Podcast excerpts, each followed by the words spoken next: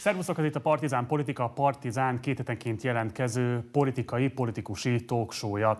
Mielőtt elárulom ki a mai vendégünk, mindenképpen iratkozz fel a csatornára, eddig nem tetted volna meg, illetve ha szeretnéd látni nem csak ezt a szerkesztett verzióját a beszélgetésnek, hanem a teljes vágatlan verziót, akkor szállj be a patronálóink közé a Patreon oldalunkon, amik a leírásban megtalálod a linkjét.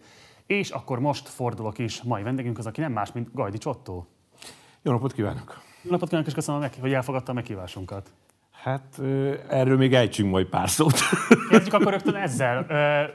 Nem tart-e attól, hogy német Szilárd a körmére néz, hogy egy nemzetbiztonsági kockázattal ül egy stúdióban? Ettől nem tartok, de azt azért javaslom, ilyen ügyrendi javaslatként, hogy, hogy azért azt meséljük el, jó? Mert nem biztos, hogy mindenki tudja, hogy te miért hívtál meg engem, és én miért fogadtam el a meghívást, mert ugye ez lényeges abból a szempontból, sokan meg fogják tőlem kérdezni, nem német Szilárd, hanem egyszerű emberek, hogy mit kerestem én itt, és gyanítom, hogy tőled is meg fogják kérdezni, hogy mi a fász... percű legyen, vagy...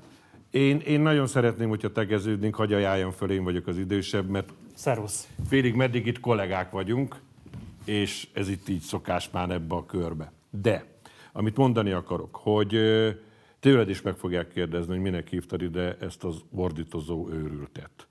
Így aztán mondjuk el, hogy volt egy ügy. Egy olyan ügy, ami mellé te odaálltál, az én nagy megrökönyödésemre, sőt, mi több, azt szeretted volna, hogyha úgy kampányolhatsz ez ügy mellett, hogyha velem vitázol erről a dologról. Nem más volt ez, mint a nemzeti régióknak az uniós támogatásáért elindított aláírásgyűjtés, Pesti Lászlónak az irdalá.hu kampánya. Ebben vettünk mi közösen részt, és ott vetődött föl az a kérdés, hogy van-e még esélye az értelmes politikai vitának. Te mondtad, hogy igen, én mondtam, hogy nem, és hát most itt akkor folytatjuk ezt a vitát, gondoltam én. Ezért fogadtam el a meghívást. És nagyon köszönöm tényleg, hogy itt vagy, és ha már így a felvezetésről van szó, akkor én egy azonnalinak adott interjútból idéznék röviden, és akkor ezzel szeretném adni az alaphangját a mostani beszélgetésünknek. Itt neked volt egy cikked, amiről úgy nyilatkoztál, ez a kedvenc cikked a liberalizmusról, így nyilatkoztál róla, hogy a Pesti hírlapban jelent az meg. Azt otthon el is tettem, egyszer majd bekereteztetem, amikor már annyira öreg leszek, hogy rendezgetem az életművemet. Szegeden volt egy beszélgetés a liberalizmusról, olyan figurákkal, mint Kis János filozófus, Rajtamás rabbi, Mustó Péter jezsuita pap, és volt még protestáns is, meg többféle feledkezetből résztvevők. Akkor még nem is tudtam, hogy ennek micsoda jelentősége lesz. Nagy vita volt arról, hogy van-e tekintély, tud az ember tekintély nélkül élni. Nyilván az egyházi emberek elmondták, hogy tekintély nélkül nem lehet élni. Kis János pedig azzal zárta le ezt a részét a vitának, hogy ő szívesen elfogad bármiféle tekintélyt, ha azt minden nap megkérdőjelezheti. Akkor még ilyen szépen beszélgettünk a liberális gondolatokról, nem liberálisok is, és azzal zárod ezt a részletet, hogy, hogy ma már kizárt volna hogy ilyen körben össze tudjanak ülni emberek. Azokat a megközelítéseket, amiket azok az okos emberek ott elmondtak, ma is nagyon szívesen olvasom, az szerint ma is szívesen élek, de az, amit ma liberalizmusnak neveznek a liberálisok, abból én nem kérek. Először Jó. is. Ezt a bekeretezett cikket akkor most átnyújtanánk neked mert megtaláltuk, és akkor gondoltuk, hogy tessék, tedd hát, ki a faladra. Tedd ki a faladra. Ezzel most megleptél. Köszönöm szépen. Ez az a cikk, ugye? Jól, ez, jól ez, ez, ez, Így van, így van. Így. És akkor ennek jegyében tegyünk kísérletet arra, hogy akkor a mai nap folyamán mi is vitatkozzunk úgy, mint két egyébként világnézetét tekintve markásan elkülönülő ember. Ne hivatkozzunk másra, a saját meggyőződésünkről beszéljünk, és próbálkozzunk meg ebből a szempontból egy olyan normát képezni, ami egyébként, ahogy te is megfogalmaztad, hiányzik a mai magyar közéletből. Próbáljuk meg. Jó. Mit lehet tudni a gyerekkorodról? Ugye beszéltél erről már többször is, de mégiscsak egy kicsit mesélj arról, hol születtél, és a szüleidről mi az, amit esetlegesen érdemes hallani azoknak is, akik nem követték szorosabban a munkásságodat. Nagyon meghatározó volt az, hogy például Nyírbátorban születtem, de ott egy percet sem laktam. Azonnal el kellett mennünk onnan, majd nyilván arra is ejtünk, vagy arról is ejtünk pár szót, hogy miért Hajdubihar megyébe, egy Gáborján nevű kis településen, egy vert földes kis helyen éltem csecsemőként, erről én csak nyilván elbeszélésekből tudok. Aztán Nagyrábéra kerültünk, ahol elkezdtem az általános iskolát, és mivel akkor az én édesapám egy mezőgazdasági szakmunkásképző intézetben tanított, amit összevontak a Hajduszoboszlón működő hasonló intézménnyel, ezért a felső tagozatot már Hajduszoboszlón jártam, mert oda költöztünk, és gyakorlatilag ott végeztem el az általános iskolát, középiskolában Debrecenbe jártam, főiskolára Nyíregyházára jártam, Tanárképzőre. Tanárképzőre, így van, és aztán ott ismertem meg a feleségemet, akivel feladtunk egy levelet annó, hogy állástalan, frissen végzett pedagógus házaspár állást és lakást keres. Kiskunfélegyházáról kaptunk egyedül olyan választ, ami arról szólt, hogy munka az van dögivel, lakást meg majd kerítünk. Na hát így kerültünk Kiskunfélegyházára. Ez hányban volt? Ez 1990 őszén, ott kezdtünk. Egy, Tehát ez a rendszerváltás pillanat gyakorlatilag. Az abban a pillanatában volt, így van. Olyannyira a pillanatában volt, hogy a országgyűlési választáson még a lakóhelyünkön, az akkor bejelentett állandó lakhelyünkön szavaztunk, a önkormányzatin már Kiskunfélegyházán, mert addigra elkezdődött az iskola év, és oda költöztünk. Egy picit beszélni kérlek az édesapádról. Egyszer úgy nyilatkoztál róla, még 75-ben fiatal, illetve bocsánat, édesapád nyilatkozott így 75-ben fiatal szakmunkás tanulókról a Hajdubihari naplónak, hogy az első évben sokan kihullanak, elsősorban azok, akik csak azért jöttek ide, mert nem volt más választásuk. Mi a követelmény szintből nem engedhetünk, ellenkező esetben elvesztenénk azoknak a gazdaságoknak a bizalmát, ahol jelenleg elégedettek az intézetből kikerült dolgozókkal. Szigorú karakánapaképp bontakozódik ki ebből a önvallomásból. Rendkívül, rendkívül tehetséges, ugyanakkor egy rendkívül jóságos pedagógus volt. Nem csak ő egyébként, a testvére is, és ezt a tulajdonságukat a nagyapámtól örökölték, aki egyébként nem volt képzett ilyen szempontból, de az én gyerekkorom tele van olyan históriákkal, amikor én nyaranta a nagyapámnál nyaraltam, ahol egy olyan pedagógus képe bontakozik ki ma már az én eszemmel, a, akit, akit halálos vétek volt ö, ö, parlagon hagyni, és nem, nem pedagógussá képezni. De szerencsére a két fia, az magába szívta ezt a, ezt a tehetséget, és, és úgy emlékeznek rá mindkettőjükre, az intézményekben, ahol megfordultak, hogy, hogy fantasztikus pedagógusok voltak a szónak abban az értelmében, hogy bár apám szaktanár volt, és csak később végezte el a, a pedagógia szakot, majd kitérünk arra is, hogy milyen okokból, de ugyanakkor ő folyamatosan azt vallotta, hogy elsősorban nevelni kell. A tudást bárhonnan megszerzi az ember, nem az a lényeg, az csak egy eszköz a nevelésre. És ezért is mondja azt, amit mond, mert neki volt egy nagyon ö, ö, nagy konfliktusa a korabeli oktatás irányítással, ugyanis kiadta a párt utasításba, hogy már pedig bukás nincs mert a szocialista iskola az nem engedheti meg magának, hogy ott valaki megbukjon, micsoda dolog az. És akkor erre mondta az apám, hogy ezt úgy lehet elkerülni, hogy tanul az ember. Nem pedig úgy, hogy a párt bejelenti, és közölte, hogy őt nem érdekli ez a marhaság, de otthon nekünk mindig azt mondta, hogy na itt kezdődött el a szocialista népbutítás korszaka, és ebből óriási baj lesz, és mint valami látnok, valami vált, ez megjósolta azt, ami már én éltem át, jó 30 évvel később, amikor azt mondta nekem egy főiskola, budapesti főiskola rektorra, amikor ben volt a Hír TV-ben, hogy higgyel, Gajdics úr, be kellett vezetnem a nulladik évfolyamot, mert funkcionális analfabéták jelentkeznek egyetemre, és azt mondták a professzorok, hogy ők nem tanítják ezeket meg írni, olvasni, mert nekik nem ez a dolguk.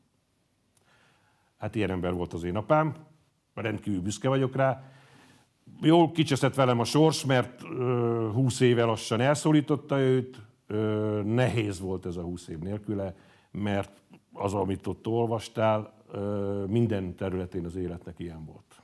Milyen egzisztenciális körülményeket tudott teremteni az akkori rendszer egy pedagógus számára? Tehát milyen emlékeid vannak erről kifejezetten Szabad gyerek és beszélni? tínédzserkorban? Hát... Szart. Tehát nekem ez ilyen dumáljon a utót pártnak az összes prominense arra, hogy ja, így a szegények, úgy a szegények. Hát amit ők szegénynek tartanak, az gyakorlatilag kőgazdag ahhoz képest, amit belőlünk csináltak. Tehát nekünk középiskolás koromig nem volt lakásunk. Utána sem, mert ugye az a banké volt, amit nagy nehezen párt szolgálatokért megengedték, hogy úgynevezett szövetkezeti lakáshoz jussunk. De addig az iskola adott mindig valami szolgálati lukat, ahol meghúzhattuk magunkat. Úgyhogy elképesztő volt. És nekem az a kép beégett a retinámba, amikor én már eljártam középiskolába, főiskolára, és hát kellett pénzt kérnem ahhoz, hogy, hogy, hogy tudjam ezt csinálni. És akkor áll előttem az én apám, a kiváló ember, és így számolgatja a százasokat, hogy hogy, hogy tudja úgy elosztani, hogy, hogy mindenre jusson. Azt még nekem is tudjon adni belőle. Az valami borzalmas, most is kiráz a hideg, ha, ha belegondolok. Tehát nekem az, ami 90 előtt ebben az országban zajlott, az valami olyan trauma, amit még szerintem az unokám sem fog tudni magából ki lökni. De akkor igazából most azt állított, hogy a 90 előtti pedagógus társadalom sokkal rosszabb anyagi körülmények között volt, mint mondjuk a jelenkori? Kimondhatatlanul szarabba volt. Tehát elképesztő, hogy hogy éltek a pedagógusok. Ugye volt ez a duma a Horti korszakból, hogy a, a pedagógus a nemzet napszámosa. Akkor már, amikor én az eszemet tudtam, és emlékszem ezekre a mondatokra, már azzal poénkodtak apámék egymás között, hogy a pedagógus nem a nemzet napszámosa, hanem a nemzet hülyéje. Hogy ezt csinálja. Ennyiért, meg ilyen megbecsülésért. És ráadásul mondom, ha jól akarta csinálni, még meg is hurcolták. És ez a te megítélésed szerint az elmúlt három évtizedben a rendszerváltás követően, és kifejezetten az utóbbi tíz évben jobbra elváltozott? Hát az én feleségem a mai napig pedagógus, sőt most már iskola igazgató helyettes, és össze nem lehet hasonlítani. Okay. Össze nem lehet hasonlítani. Édesanyádról soha nem beszéltél a korábbi interjúdban. Mi az, amit esetleg meg lehet tudni róla? Édesanyám, akkor úgy, úgy mondom, hogy, hogy rá, rácsatoljuk a, a történetet. Tehát két olyan ember, akinek a házasságát a lehető legdurvább, vadabb eszközökkel mindenki meg akarta akadályozni, de nem sikerült szerencsére. Ugyanis az apám családjában az volt a baj, hogy a nagyapám az kuláknak lett nyilvánítva. Rendszeridegen volt, majdnem agyonverték, mert ő a TSZ-esítést, mint olyat, azt természetesen nem fogadta kitörő örömmel. Az édesanyám családjában pedig volt egy olyan forradalmár, aki 1956 után 7 évet ült a Váci börtönben. Akkor szabadult, amikor én születtem. És ez a két ember kötötte össze az életét. El lehet képzelni, mit szóltak a szülők. Aki egyrészt maguktól, a maguk sorsától féltették a saját gyereküket, és ez a bolond gyerek még hoz egy olyat, akinek még rosszabb. És az oda-vissza volt és ezért is kellett, én ezért nem laktam Nyírvátorban, ott, ott egész egyszerűen nem volt ott helyünk. Az én nagyapám a saját házában, egy szoba konyhában volt kénytelen meghúzni magát, amit nagy kegyesen a kommunisták megengedtek neki, hogy lekeríthet magának egy kis részt. És tele költöztették mindenféle emberrel a saját házát. Én oda jártam nyaralni, én onnan tudom, ezt láttam a saját szememmel. És még a mentőállomás, ami mögötte volt, mond, sokszor mesélte nagyapám, még az is az övé.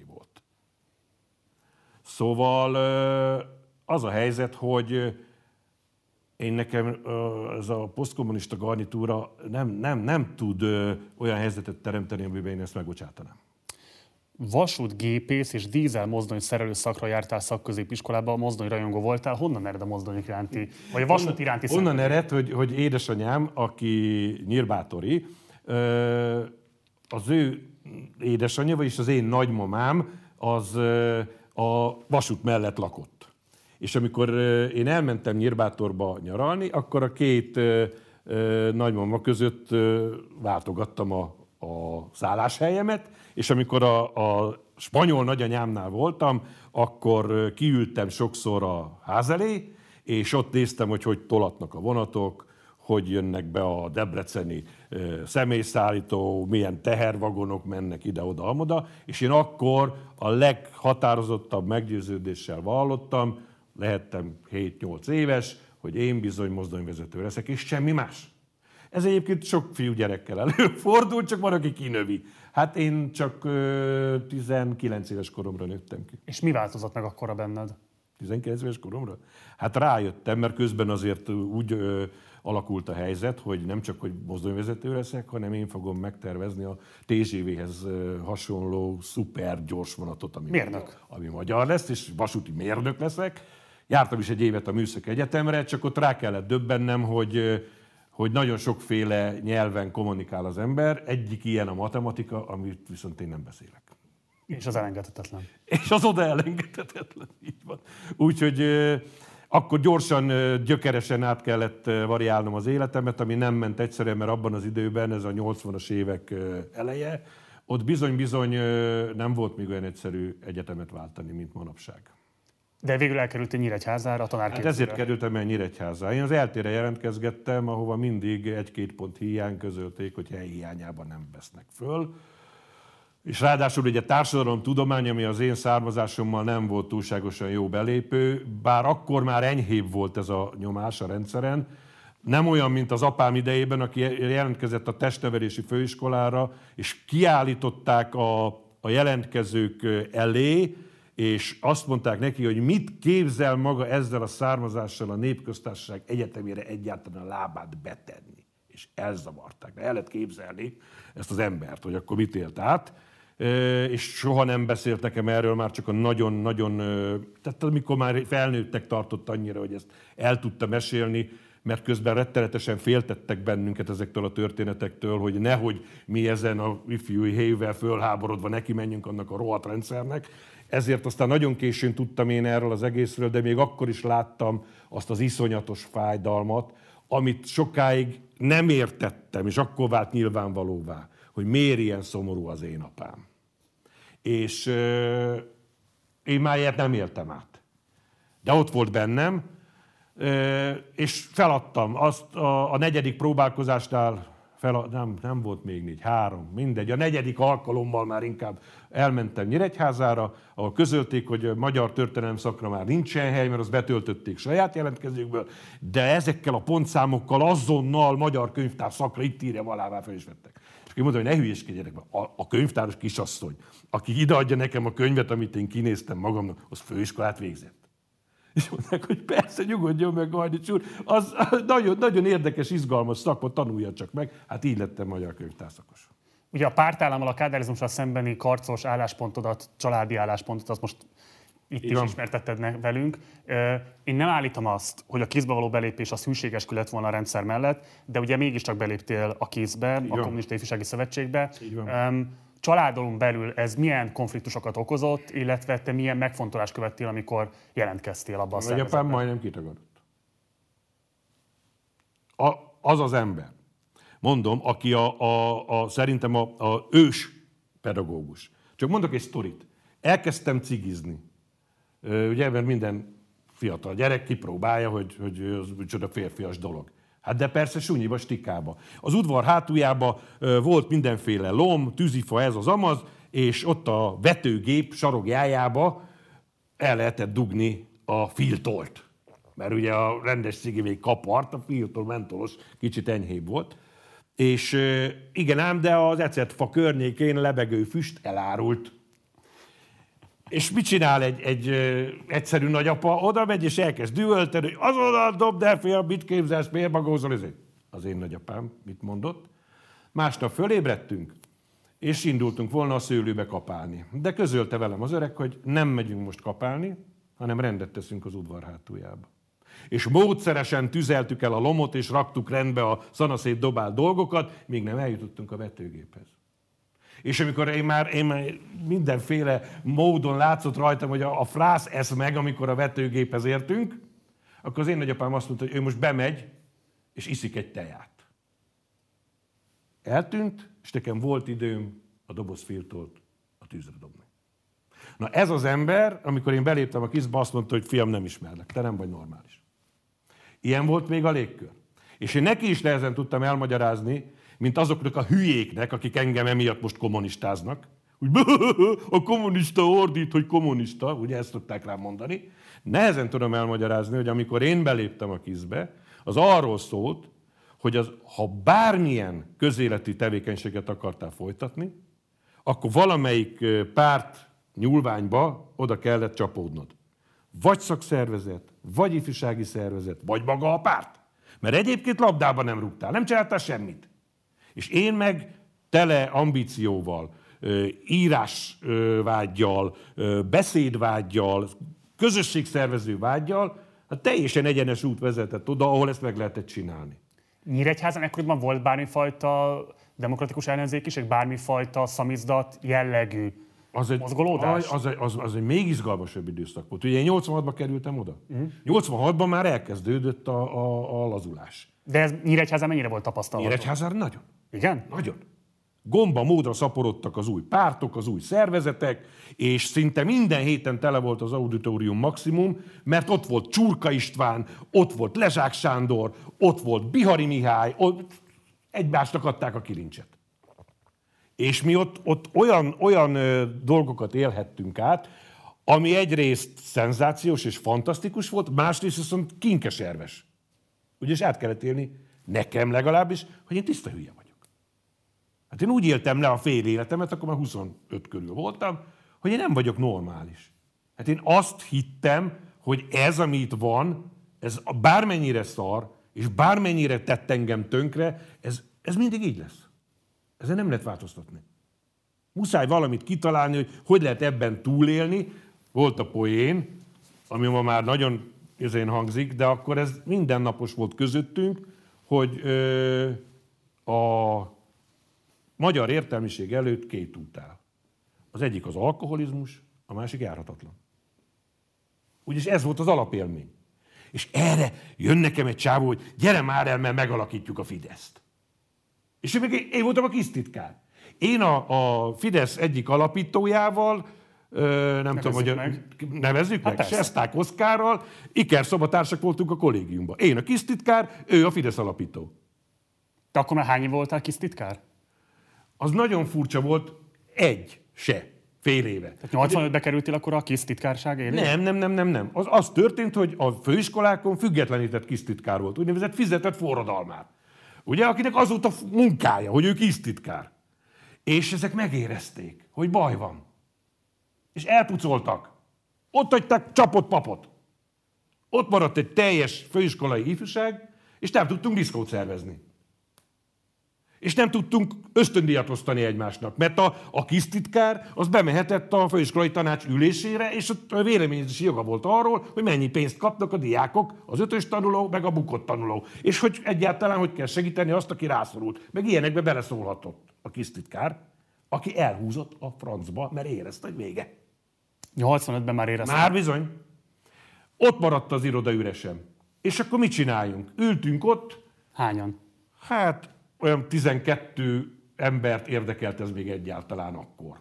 Abból a 12 emberből később Nyíregyháza vonatkozásában, vagy akár országosan lett-e jelentőségteljes politikai személyiség? Abból nem, de akkor volt a városban egy ö, városi kisztitkár, aki viszont ö, komoly, ö, a 2002 és 2010 között komoly pozíciót töltött be az MSZP-be. Név szerint? Hát most megfogtál. De majd eszembe jut, és akkor mondom. Veres Jánosra gondoltál most? Veres Jánosra Nem, Tukacs. Tukacs Istvánra. Tukacs István. Tukacs Istvánra, akinek a felesége, vagy de jó, hogy eszembe jutott, annyira szégyelném magam előtte. Mi nagyon jó barátságban voltunk. Kitűnő bakelit lemez kollekciója volt, és én voltam náluk, és ebből, ebből hallgathattam, sőt, még kölcsön is adott. A felesége pedig kiváló nyelvész tanárnő volt a főiskolán, és én tőle nagyon sokat tanultam. Úgyhogy ez egy szenzációs időszak volt ebből a szempontból. Aztán természetesen 2002 és 2010 között már nem ápoltuk ezt a valamikori kapcsolatot, mert én egyszer nem értettem, hogy mi a csodát kereső azok között az emberek között. Ugyanis egy dolgot mondjunk el az én kis titkárságomról, mert tényleg sokat tudok erről beszélni, de nem olyan lényeges, mert még egyszer mondom, én nem voltam akkor sem, és most sem vagyok kommunista, de akkor úgy tűnt, hogy az vagyok, mert bementem közéjük, viszont volt 1990. Az egy olyan pillanat, amikor mindenkinek megadatott a lehetőség, hogy azt mondja, hogy ez volt eddig, most innen kezdve más lesz. Azon a fogunk erről is beszélni, csak még annyit engedj meg a krisztitkársága kapcsolatban, mert ez engem érdekel, hogy azt mondod, hogy téged érdekelt a közélet alakítása, Igen. írásvágy volt benned, közlésvágy volt Igen. benned. Mire vonatkozóan? Tehát, hogy ha 85-ben néztél a rendszerre, ha azt is mondod egyébként, hogy látszott már, hogy esetlegesen itt az összeomlás széle közelít, azért nagy reményeitek nem lettek arra egyébként, hogy itt egy radikális átalakulás lesz. Tehát valamilyen módon azt kellett elképzelni, hogy mindenfajta közéleti tevékenységet azt a rendszer keretein belül kell megvalósítani. Igen, igen. Mi volt a legfőbb ambíció? Tehát, hogy mit láttál ebben kimozoghatónak? Ö, Beckett. Samuel Beckettnek van egy írása, ami arról szól, hogy nincs miért írni, nincs miről írni, nincs kinek írni, nincs minek írni, és van egy óriási parancs. Mindezt naponta le kell írni. Hát ez. Úgy éreztük, hogy oké, okay, hogy nekem személyesen teljesen reménytelen a, a dolog, de akkor erről a reménytelenségről kell írni. Tehát valamit tenni kell, valamit csinálni kell, különben az ember elveszti az integritását, széthulik, alkoholista lesz és meghal. De ezt te akkor is ennyire élesen és pontosan láttad? Nem tudtam így megfogalmazni. De belül ezt éreztem. És semmi másért nem vállaltam el a, a... Ja, mert azt nem fejeztem be. Összeültünk 12-en, azt, azt mondta, hát akkor választunk magunk közül. Ki vállalja? Gajdics, Szevasz. És azért, mert így az iskolaújságot mi csináltuk? A főiskola úgy tanítani, az volt a címe. Mondom, részt vettünk az ösztöndi vitájában, meg ilyesmi. Ennyi volt, ennyi. És én zártam be az ajtót, mert amikor a Gyurcsány demiszt csinált a kizből, na akkor mondtuk, hogy ezt, Gyurcsány, és akkor bezártuk az ajtót, és megszűnt az egész úgy, ahogy volt. A szüleid mikor békéltek meg ezzel a döntéseddel? A én szüleim azzal a döntésemmel sem békültek meg soha, hogy én nem gimnáziumba mentem, hanem vasútgépész szakközépiskolába.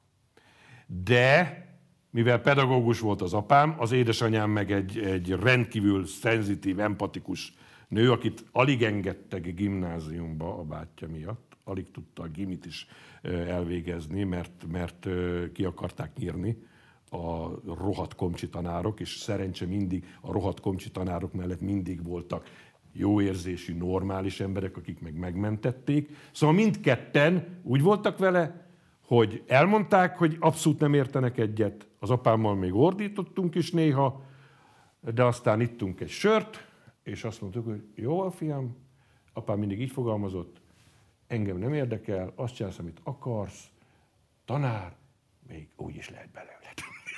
És az lettél. És az is lett, igen. Viszonylag rövid ideig. Rövid ideig. Egy évet, ha jól értettem, tanítottál Hát több volt az, mert, mert le is érettségiztettem egy osztályt, akit elkezdtem tanítani. Velük találkozol a mai napig? Tehát ha van mondjuk... Ó, nem is olyan régen, azt hiszem...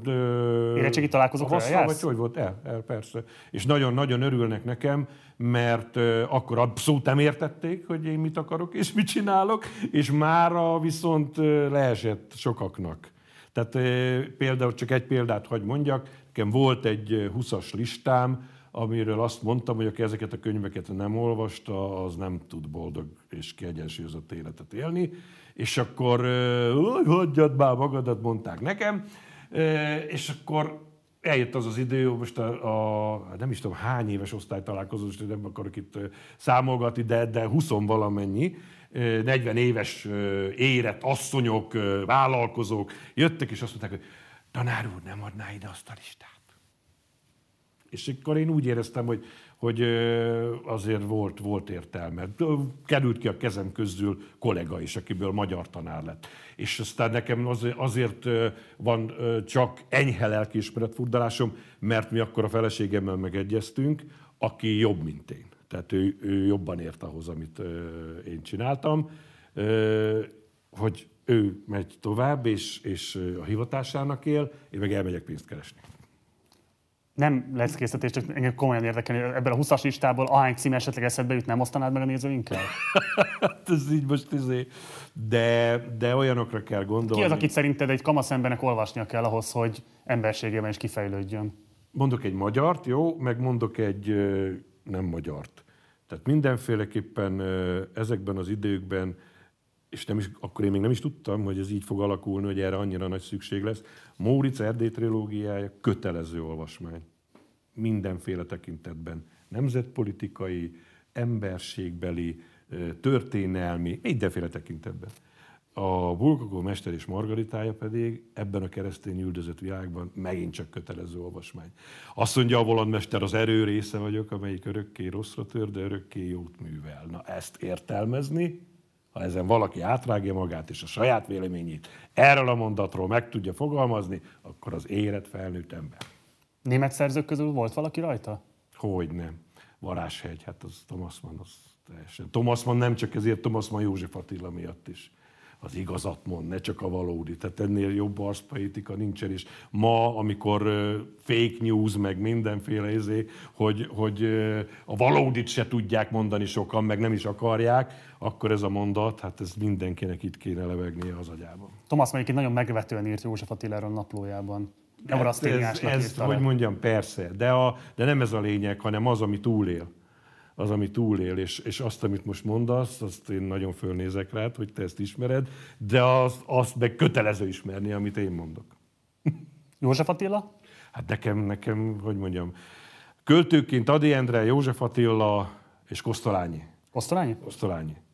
Mert mindegyik a nyelvnek valami el... Ja, Arany János, bocsánat, úgy kezdődik. Arany János, mert ő volt az első nyelvzsonglőr. És az, az aki, aki a nyelvvel azt tudja művelni, mint amit József Attila vagy Kosztolányi, hát az, ott, ott az ember leborul, és azt mondja, hogy, hogy igen, akkor amíg én élek, biztos, hogy lesz Magyarország, mert én nem engedem, hogy ne legyen. Azt mondta, hogy az volt a megállapodás a feleségeddel, hogy te elmész pénzt keresni. Ugyan. Na most ebből két dolog következik, hogy vagy annyira alacsony volt tényleg a tanárok fizetés, hogy ahhoz képest az újságírói fizetés már perspektívikus hát én... vagy pedig tényleg az volt, hogy akkoriban még az újságírás egy perspektívikus figyelj, szakma figyelj, volt. Nem volt igazából perspektívikus, mert... Egzisztenciálisan értem. Hát jó, csak arra felmondom, hogy, hogy mi azt hittük, hogy az.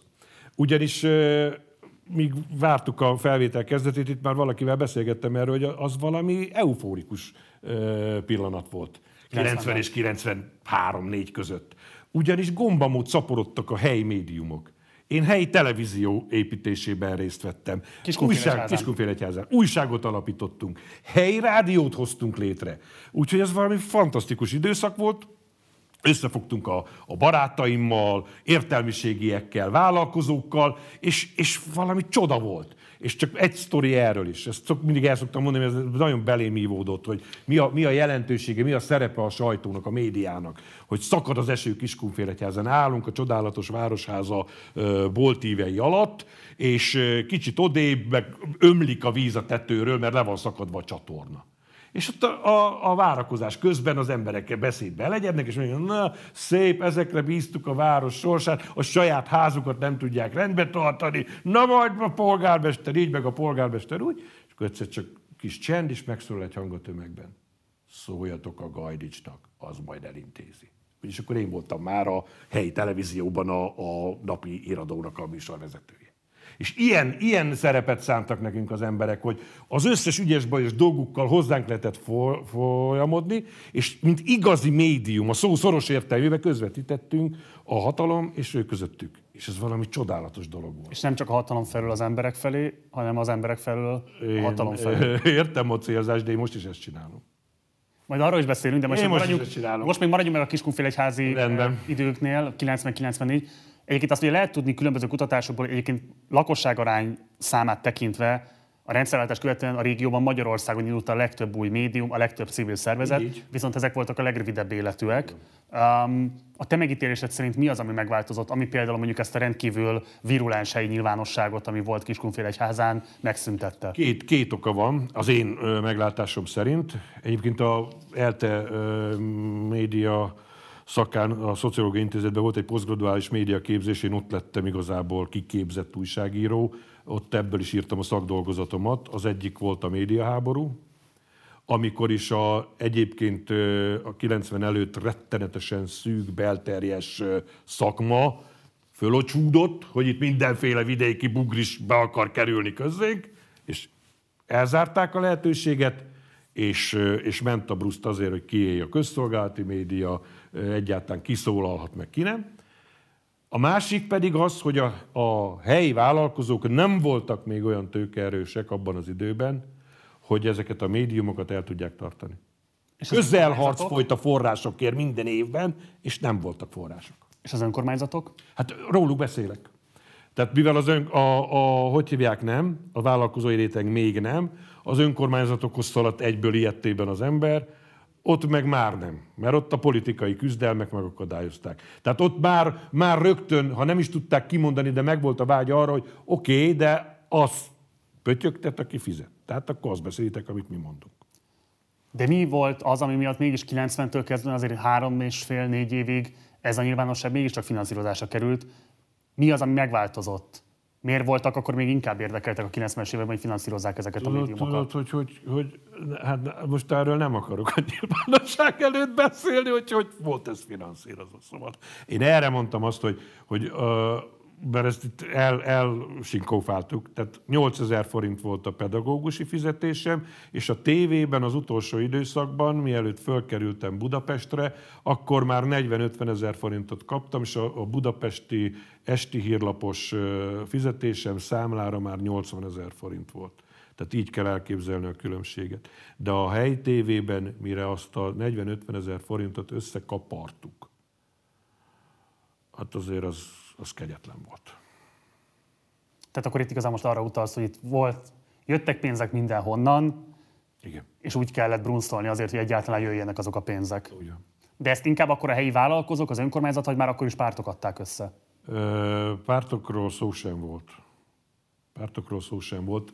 A önkormányzattól néha ki lehetett taposni némi támogatást, azért cserébe, hogy akkor a nekik tetsző műsorok is készülnek. Ez teljesen természetes volt a vállalkozók pedig nagyon, nagyon gondosan kimunkált hirdetési terv szerint tudtak adni némi kis pénzt, de, de ugye mi is tudtuk róluk, hogy az utolsó fillérjeiket adják oda, és akinek olyan volt a vállalkozása, ahogy látta benne a perspektívát, hogy a nyilvánosság neki majd hoz bevételt is, ott sikerült, és, és voltak, voltak lelkes patrióták, akik pedig azt mondták, hogy őket nem érdekli, akkor inkább megisztak két sörrel kevesebbet esténként, de annak az árát ideadják. Tehát ilyen, ilyen szinten ment a dolog. És volt egy harmadik, amit én elmondok, de, de igazából ö, ö, nem akarok a részletekbe bocsátkozni, de azt is tudni kell, hogy hát ez volt az olajszőkítés időszaka,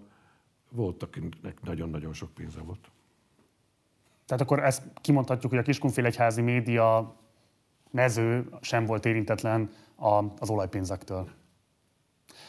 Azt mondd el nekem, hogy ebben az időszakban, 90 és 94 közötti időszakról beszélek, miért nem merült fel az, mert én nem találtam nyomát, lehet, hogy volt, ha volt, akkor javíts ki, hogy ezek az új médiumok, amik megjelentek, akár a helyi tévék, helyi újságok, valamilyen módon országos érdekszövetségbe, valamilyen más módon egyesülésbe szerveződjenek, hogy esetlegesen ezzel valami nyomást helyezzenek a nagypolitikára, és a finanszírozásukat, a fenntarthatóságukat meg... Több ilyen, kis, több ilyen kísérletben részt vettem. Tehát a, a, a, volt a helyi televízióknak egy országos egyesülete, amelyik aztán Gáti Zolinak a vezetésével egyenesen azt próbálta megszervezni, hogy egy olyan érdekszövetség, hogy te is fogalmazol, álljon össze, amelyben központilag szerveznek multi cégeknél ugyanolyan hirdetést, mint ami a akkor már működő nagy kereskedelmi tévékbe bement, csak teljesíteni nem egy csatorna, hanem sok-sok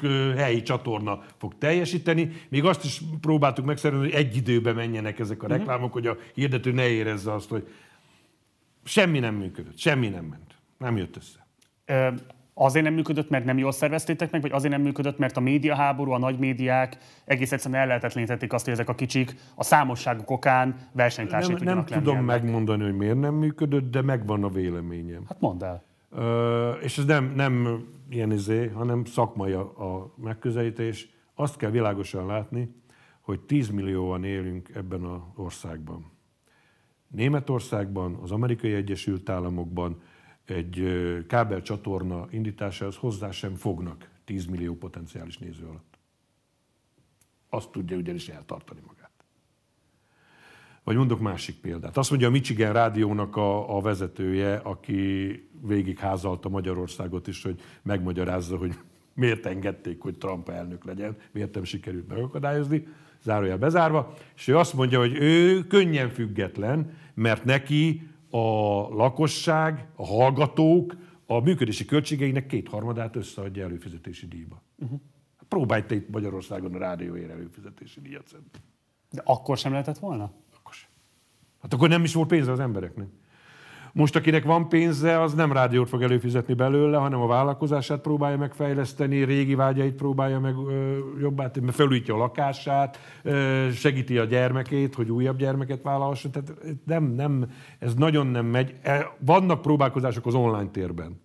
Ö, heroikus vállalkozások. És én nagy, nagy figyelemmel kísérem ezeket, hogy valakinek sikerül-e. Melyikre gondolsz most? Bármelyikre. Aki... Nevezd meg egyet tényleg. Hát például titeket de, de anélkül, hogy a zsebedbe turkálnék, nyilván feltételezem, hogy nem, nem valami krőzus csinál belőled ez az egész, hanem, hanem kinkes erősen kell, úgy, ahogy mi annak idején kapargatni a dolgokat. Szóval ez, ez a baj, kicsi, kicsi a, a piac. Kicsi nagyon a drága a televízió, nagyon drága a rádió, a print is drága, az online valamivel olcsóbb, de ha azt jól akarod csinálni, az se de kicsi a piac, vagy arról van szó, hogy a rendszerváltás óta mindig, most bocsássak, így fogalmazok, de ezek a balfasz konfliktusok uralták le a média piacot. A kettő a együtt. médiaháborútól kezdve, a médiatörvényen keresztül a TV liberalizáció, a nagy médiumok, a konglomerátumoknak a létrejötte, és ezzel igazából a kicsiknek gyakorlatilag nem maradt terük, hogy bármilyen módon is megfogalmazhassák saját magukat. A kettő így együtt. Kettő így együtt. Ha lett volna politikai akarat, nyilván lehetett volna sok minden másképp csinálni. De akkor azt is kimondhatjuk így 30 év távlatából, hogy ez az egész kapitalista termésbe való becsatlakozásunk, ez igazából a média pluralizmusnak nem sok jót hozott. Hát azt azért így nem mondanám ki, mert, mert hála a szakmának, hála annak, hogy, hogy fölnőtt egy nem balos, nem posztkommunista, hanem tőlük teljesen független nemzeti konzervatív, jobboldali, vagy, uram, bocsá, már-már független, innen kezdve azt gondolom, hogy pluralizmus van. Csak, csak hát a, a, a hordozó közegnek a, a, a üzemeltetése, az, az továbbra sincs megoldva. Én azt feltételezem, hogy Kiskunfélegyházán abból a perspektívából sokkal pontosabban lehetett látni a politikai gazdaságtanát az új rendszernek, mint mondjuk adott esetben a fővárosból. Egész egyszerűen sokkal személyközi lepek voltak szerintem ezek a Ez így van, ez így van, csak, csak nem, nem, nem volt meg a, a lehetőség annak, hogy az empirikusan szerzett tapasztalatot elméletileg elmélyítsd. Uh-huh. magyarul úgy éltünk át dolgokat, hogy gőzünk nem volt hogy mit csinálunk. De utólag nyilván összeraktál Utólag dolgokat. már igen. Utólag már igen. Neked mikor esett le nagyjából az, hogy egyébként ez az egész magyarországi pártfinanszírozás, médiafinanszírozás egy hihetetlen nagy hazugságon alapszik, nevezetesen az, hogy itt mindenkinek ingyen méri a kék a kenyeret, most leegyszerűsítve, és hogy kettő forintból is lehet csinálni stúdiót, meg országos pártszervezetet. Neked mikor esett le az, hogy így itt van egy oltani nagy hazugság, ami előbb vagy utóbb brutális következményekkel fog járni sajtószabadságra, demokráciára nézve? Hát 2000 környékén már. Akkor már az, az, akkor benőtt a fejem lágya, hogy így mondja. Tehát az első tíz évet akkor te ebben az illúzióban élted le? Igen. Igen. Meg is szívtam sokszor. Mikor például? Hát például, amikor a, a Mahír ö, valamilyen úton, módon kiadójává vált az Esti Hírlapnak, a Magyar Nemzetnek és az Express hirdetési újságnak. Én akkor az Esti Hírlap szerkesztőségében ö, dolgoztam, Ókovács Attila volt a főszerkesztő, D. Horváth Gábor a helyettese, Hamburger Misi volt a, a belpolitikai rovatvezető, én meg az ő helyettese. Hát az valami csoda volt, az valami szenzációs idő volt. Ez hányba járunk? Az 95, 94-95 tájékán, és egyszer csak puff, vége az egésznek, mert visszakerült a hírlap kiadóhoz, akkor mindenféle ős, bolsevik, kommunista hülye gyereket a fejünkre ültettek, azt úgy, ahogy van beizzált az egész. Uh-huh. És a Kiskunfélegyházi millióben ezt hogy tapasztaltad? Vagy hogy, milyen, milyen jelek voltak erre vonatkozóan? Hát ott az, hogy, hogy a, összevesztünk ö, mindenki, aki annak idején részt vett a dolgokban, és, ö, és a tévé már nem is működik. Igen. Az újság megszűnt, és a, a rádió ugyan szól, mert ott volt egy érdekes tulajdonos váltások tömkelegével tűzdelt folyamat, hogy megmaradt, és a mai napig szól de most már Rádió egy hálózatba tartozva az a rádió, amit annak idején mi Sirius rádióként hoztunk létre. Tehát az is központosítva van. Igen. Nem azt kérem, hogy vaj magad ellen, és nyugodtan elháríthatod a kérdést, de szerintem nem lényegtelen, hogy itt, amikor beszéltél az olajpénzekről, itt arról van szó, hogy a médiát használták az olajmafiózók a pénzmosásra, avagy anyagilag tették érdekelti ezeket a médiumokat, hogy legyenek szívesek és fordítsák el a tekintetüket.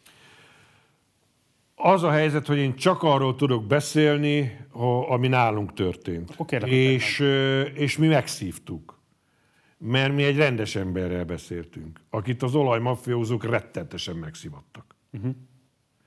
De, de azt láttuk, hogy valami nem stimmel, valami bűzlik, valami nem jó. És, és ahogy te fogalmaztál, úgy általánosságban én annyit tudok mondani, hogy igen, használták a médiát. Hogy a picsában? Pénzmosásra. Akár. Te hogy élted meg azt a 90 és 90 közötti időszakot, amikor egyrésztről konzervatív kormányzata van Magyarországnak, de másrésztről meg részben zajlik az olajszűkítés, ami nyilvánvalóan a te figyelmetet sem tudta elkerülni.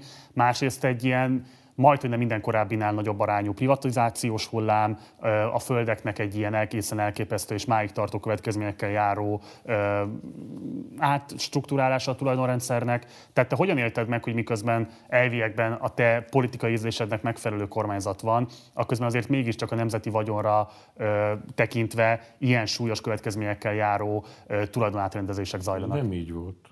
Nem így volt? Nem, én akkor ellenzékben voltam. Én akkor ellenzékben voltam. Mert hogy? Azért, mert pontosan amiket mondasz, azok a folyamatok, azok miközben én őriztem azzal a vehemenciával, ahogy itt az imént neked előadtam a kommunista ellenességemet, a közben nekem a, a polgári létről, a teljesen más ideám volt. Én sokkal inkább voltam akkor Fideszes és SZDSZ-es, mint mondjuk MDF-es. És ezt, a, ha az én olvasatomban nézzük a, a történetét a rendszerváltozásnak, akkor gyakorlatilag megint nem tudatosan, de valahogy belső zsigerileg jól éreztem, mert azt, azt a traumát, az az életem második kegyetlen ö, élménye politikai szempontból, hogy a, a legharcosabb, leghangosabb kommunista ellenes párt az első adandó alkalommal összebútorozik a pufajkás hongyulával, hát én akkor, akkor nem tudtam, hogy hol vagyok. Tehát az egy olyan, olyan, olyan törés volt, hogy, hogy én ak- akkor majdnem fölhagytam minden közéleti tevékenységet. 94-es választások után. 94-es választások után. Hát hogy? De mi bántott, mi, mi bántott jobban, hogy a Fidesztől ilyen értelemben eltávolodtak, vagy pedig inkább az, amit most mondasz, hogy Horn koalícióra léptek? Ez az utóbbi. Aha. Hát hol volt még akkor a Fidesz? A Kiskunfélegyházi képviselőtestületben egy szem Fideszes ember ült. Egy. Milyen gondolat? Én nagyon jóba voltam, mert látszott, hogy vele értek leginkább mindenben egyet, de, de még egyszer mondom, hogy, hogy az, hogy egy népet így átvernek, az, hogy, hogy belevezetik egy olyan, olyan folyamatba, hogy négy év után, hops, előpenderülnek a, a bokoraljáról az elvtársak, de nem csak az elvtársak, hanem az elvtársak ellenségei meg kezet fognak velük, hogy na szavasz, jó, hogy jöttetek. Hát én, én nem, azóta sem tudom, hogy hol vagyok. És én ezt megmondtam Horn Gábornak is, akivel mostanság sűrűn van alkalmam vitatkozgatni, hogy, hogy Gábor, te akármit mondasz, az én politikai közösségemet te soha semmiről már meg nem győzöd. Nektek végetek van. Látszik is, hol van már az SZDSZ, ugye? De ezt én nem tudom feldolgozni. Én nem tudom hova tenni. Nekem ez az ősbűn. Politikai értelemben. Két kérdés ehhez. Az első, hogy um, egyébként egy olyan párt számára, mint az SDS, ami hát nem tudott soha történetében 20%-nál magasabb országgyűlési választási eredményt elérni. Nem logikus az egyébként, hogy koalíciós partner keres ahhoz, hogy egyébként kormányzatra kerüljön és megvalósítsa az elveit. Nem védem őket, kérdezem, hogy te, mint egykori SZDSZ-es, nem láttál ebben esetleg politikai rációt? Sokféle, én nem voltam SZDSZ-es. Szimpatizáns. Annyit mondtam csak, hogy a posztkommunizmus, vagy a kommunista ellenesség miatt a posztkommunistákkal való, velük szemben való föllépés miatt inkább voltam SZDSZ-esnek nevezhető, mint MDF-esnek. De én nem voltam soha pártag. Egyetlen egy pártag Nem is implikáltam. Szimpátiára utaltam. De még csak nem is szavaztam rájuk. Csak mondom a, a, a gondolkodást. Na most, de logikus. Hát miért ne keresne egy kis párt magának? De nem mindegy, hogy kit. De van egy határ. Van egy határ. Miért nem alkotott koalíciót az MDF-fel? Miért nem világított rá, hogy az MDF soraiba kik azok a, a ávósok, beépített rohadt ügynökök, szemét trógerek, akik csak megjátszák, hogy ők üzék. Közben azért lettek beküldve, hogy szétverjék az egészet. Miért nem ezt csinálta az SDS? Tudása volt hozzá? Gógyi volt hozzá? Miért nem ezt csinálta? Most jönnek nekem elő a nagy liberálisok azzal, hogy ügynök törvény. Hát lószar gyerekek, majd ha ki lesz plakátolva minden tartótiszt, minden rohadt szemét, aki a rendszert föntartotta az Andrássy úton a terrorháza falára, majd akkor ügynök törvényezzetek. A szerencsétlen beszervezetteket majd akkor vegzáljátok. Ha magatokat kiraktátok. Hm? Így. Nem Ugye egyébként ez bármikor Befejeztem, nem kiabálok. Ez bár- de ez Remélem bármikor érthető a hozzáállásom. Abszolút értető, Otto enélkül is értető, de hogy egyébként ez bármikor megtörténhetett volna az elmúlt tíz évben, nem? De. De. De. És akkor miért nem? Az, azért, hogy mondjam, láttál már amerikai filmet? Hogy működik a CIA, meg a, a azért. Tehát azért ne felejtsük el, KGB által kiképzett vérprofikról beszélünk. Java részéről egy darab doksit nem találnál. Az akta nyilvánosság azért valószínűleg ebben hozna fordulatot, nem? Aha, az az akta nyilvánosság, aminek jó, hogyha fele megvan. Hát nyilván minél később Akinek nem volt szerencséje, az kerüljön a falra, akinek szerencséje volt, az meg dörzsélje a tenyerét. Hogy? De azt mondod, hogy akkor a magyar államnak nincsenek olyan eszközei, amivel egyébként ezt a kérdést megnyugtatóan rendezni Hát tudná? nincsenek. Mikor vesztette el ezt a képességét a magyar állam? 1990-ben, amikor nem ez volt az első dolga. Jó, akkor erről beszélünk.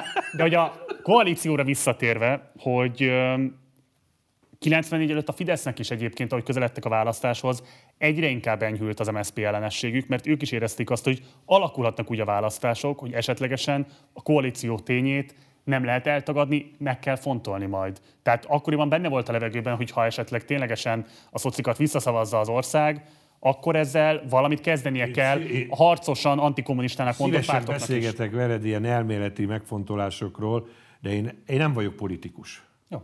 Tehát nekem sokkal kisebb a tolerancia küszöböm ezekhez a dolgokhoz. Tehát egyszer és mindenkorra szögezzük le, posztkommunistával nem tárgyalunk. Kész. Lusztrációs törvény kellett volna, ami ezeket az embereket öt évre elteszi a nem tudom hová.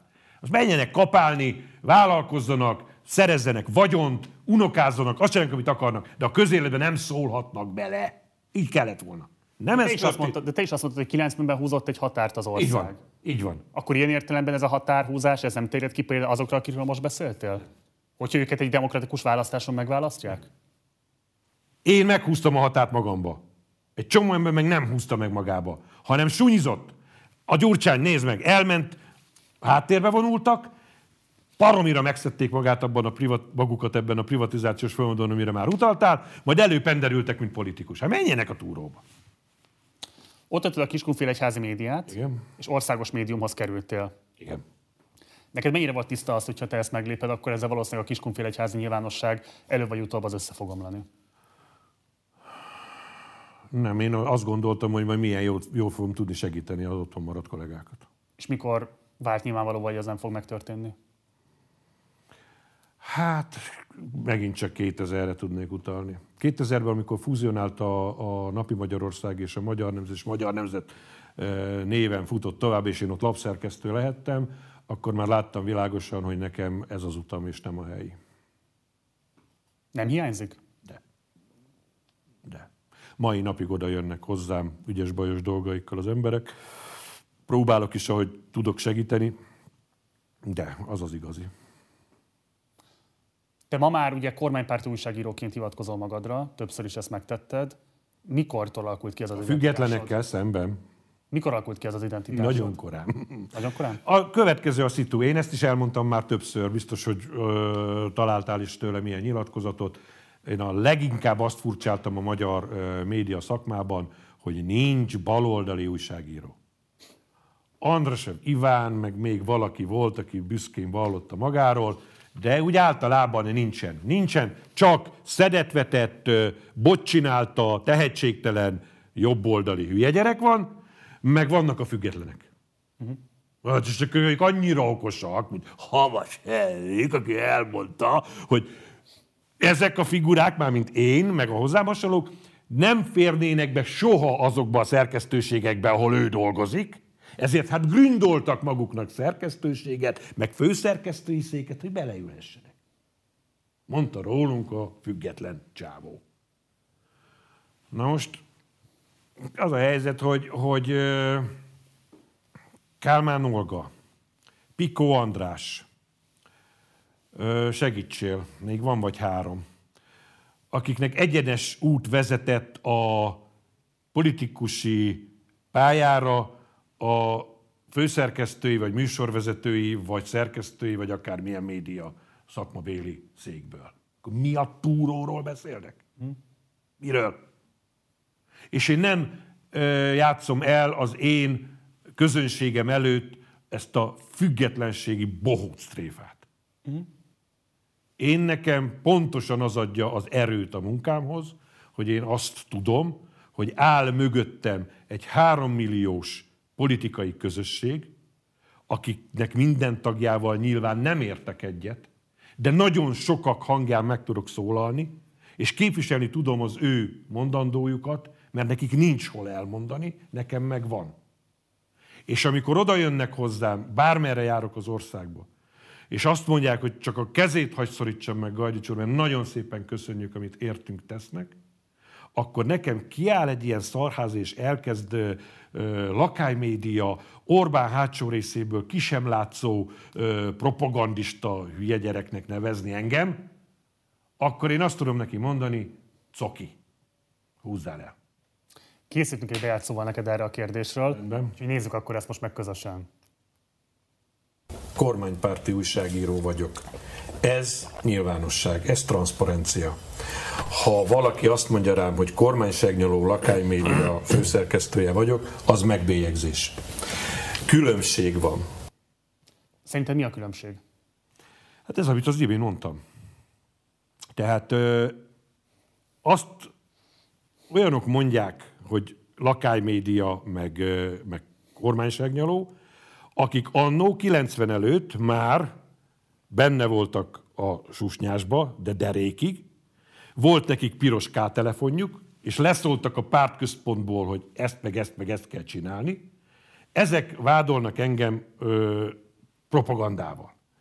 Na most ö, ehhez képest, amit mi csinálunk, még egyszer mondom, pont fordított előjelű. Az én közönségem, akár a Karcefemben, akár más médiumokban, ahol dolgozom, Orbán Viktor szavazó táborának, ráadásul a kemény magja. És ezt, ezzel kár, ezt kár lenne szépíteni. De én azok nevében beszélek, akik négy évente elmennek szavazni. És nagy többséggel megválasztják Orbán Viktort miniszterelnöknek. Nem fordítva. Na, akkor ezt akartam megkérdezni. Akkor, te, te, akkor a te szerepfelfogásod az, hogy te az ő hangjukat Egyértelmű. hangosítod fel. Egyértelmű. És várjál, akkor te nem értesz egyet azokkal a kritikusaiddal, akik azt mondják, hogy te a kormányzati szándékot közvetített feléjük. De, de hogy? Szerint rám van szüksége a kormánynak ahhoz, hogy elmondhassa a véleményét bármiről? Hogy köz, üzeneteket juttasson el a választópolgáraihoz? Hát ki, ki vagyok én? Nincs, nincs, ugye... nincs rám szorulva a kormány ebben a tekintetben. És azt, hogy ja, hogy akkor miért csinálom? Hát nekem van egy ilyen szerencsés helyzetem, hogy 2002 és 2010 között majd megvesztem attól, amit a kormány képviselt, most meg azért úgy nagyjából egyetértek vele. És ha valaki hasonlóságot vér fölfedezni az én mondataim, meg Orbán Viktor mondatai között, az nem azért van, mert Orbán Viktor leüzent, Gajdics, ezt mondani meg különben baj lesz, hanem azért van, mert ezt gondolom. Horn Gábor megint csak. Azt szokta tőlem kérdezni, miért nem hisztük el, hogy Cseh Katalin meg a többiek nem Soros által fizetett ügynökök, hanem azt gondolják, amit mondanak. Hát most én kérdezem, drága Horn Gábor, te miért nem hiszed el? Nem Orbán Viktor fizetett ügynöke vagyok. Ezt gondolom, amit mondok. Az elmúlt tíz évben mi volt az az ügy, amiben azt érezted, hogy te fölkapsz valamit a politikai közösségben, ami fontos ennek a közösségnek, és próbálsz mondjuk akár Orbán Viktor, akár a döntéshozókra nyomást gyakorolni, hogy vegyék észre, hogy itt van egy szavazói igény. Rengeteg ilyen van naponta. Csak mi ezt nem a, nem a nyilvánosság előtt műveljük. De hogyha újságíró vagy, akkor azt nem pont az újságírói munkádban kéne kifejezésre Nem jutatnod, amiről beszéltél? Nem feltétlenül. Nem feltétlenül. Nem feltétlenül. Ha olyan az ügy, akkor természetesen igen. De mi volt ja. az ügy? Most nem leckésztetni akarod, tényleg érdekelne. Hát figyelj, de naponta érkeznek olyan kérések, javaslatok, amelyek arra vonatkoznak, hogy szar a kormány kommunikációja, nem jut el elég emberhez, hogy bizonyos kérdésekben meg kéne hallgatni ilyen társadalmi csoportot, olyan társadalmi csoportot. Ezeket az ember összegyűjti, és amikor ír egy publicisztikát mondjuk a Magyar Nemzetbe, akkor azokból, azoknak a soraiba ez ott süt. Erre utaltam az imént, hogy én a ő hangjukat képviselem. Én naponta kapok legalább 20 ilyen különböző adathordozókon, de legalább 20 ilyen javaslatot, hogy mivel kéne foglalkozni. Aztán ott van a rádiómban a Paláver című interaktív műsor, ahol meg aztán harsányan üvöltözik azok az emberek, akiknek valami nem tetszik. Hogy gyerekek, ezt nem így kéne, mert akkor megint ránk jönnek, mert akkor megint ez ők röhögnek. Így, és Rej, hát nem, most, most a saját példámból ö, eléggé ütőset nem tudok mondani, de tessék elolvasta a Bajernak az arról szóló cikkét legutóbb a Magyar Nemzetbe, hogy lehet-e hátrálni Brüsszel szembe, vagy nem. És nem, nem a izé Orbán Viktor szólt oda Bajernak, hanem a Bajer is hallja, blogja van, ő hozzá kommentek ezrei érkeznek, hogy nehogy már, ja, és ráadásul, hát neki meg van is elég esze ahhoz, hogy ő aztán valóban kitalálja ezt magától. Tehát ez, ez nem, ilyen egyszerűen működik. Nem, nem, hogy mondjam, az, ami, ami számomra a nemzeti konzervatív politizálás lényege, azt én a elmúlt 57 évem alatt szedtem össze. Uh-huh. Meg az apám 60 éve alatt, ami neki megadatott, meg a nagyapám 70 éve alatt, ami neki megadatott. Ez így összesűrűsödött. És nagyon hálásak vagyunk a sorsnak, hogy még megélhettük, hogy most olyan kormány van, ami úgy nagyjából ezt próbálja leképezni politikai döntések és cselekvések során. Menjünk vissza egy kicsit a 2000-es évekhez. 2004-ben érkeztél meg Liszkai Gáborral közösen a Hír TV-hez, ahol te vezérigazgató helyettes lettél. Így van. Ez egy bizalmi állásnak tűnik. Így van. Milyen viszonyod volt ekkoriban Simicska Lajossal? Ismertem már, de nem volt különösebb nexus, nem, ő nem az én szintem volt. Ez persze egy más szituációt jelentett, leültünk Lajossal, és hosszasan végigbeszéltük, hogy mi a feladat, mi a gond, mit kell megváltoztatni, mit hogyan kell csinálni. Mi volt akkor a gond? Hát az, hogy elfogyott a pénz. az első gond, de ő ezt kezelte, e, ehhez én nem kellettem, viszont olyan műsor kellett, ami a közösség számára befogadható és szerethető. Ennek megvoltak az alapjai. Borukai Gábor ö, letagadhatatlan érdeme, hogy ezt a, ezt a televíziót nagyon szerették. Ö, Prima Primissima díjas lett az elsők között és, és sokan nézték. Az akkori szignál, soha nem felejtem el, ment az ember, sétált az utcán, és este 7 órakor szerte ezer ablakból szűrődött ki a hírtévének a, a, a szignálja, mert annyira kedvelték az emberek. Ezt, ezt nyilván megtartani, és hát olyan, olyan módon újak, új tartalmakat behozni, vagy új formátumú műsorokat behozni, amivel üzletileg is meg lehet alapozni, hogy ne járjon még egyszer úgy, mint akkor abban a pillanatban át. És mik lettek ezek a formátumok, amik ezt megalapozták?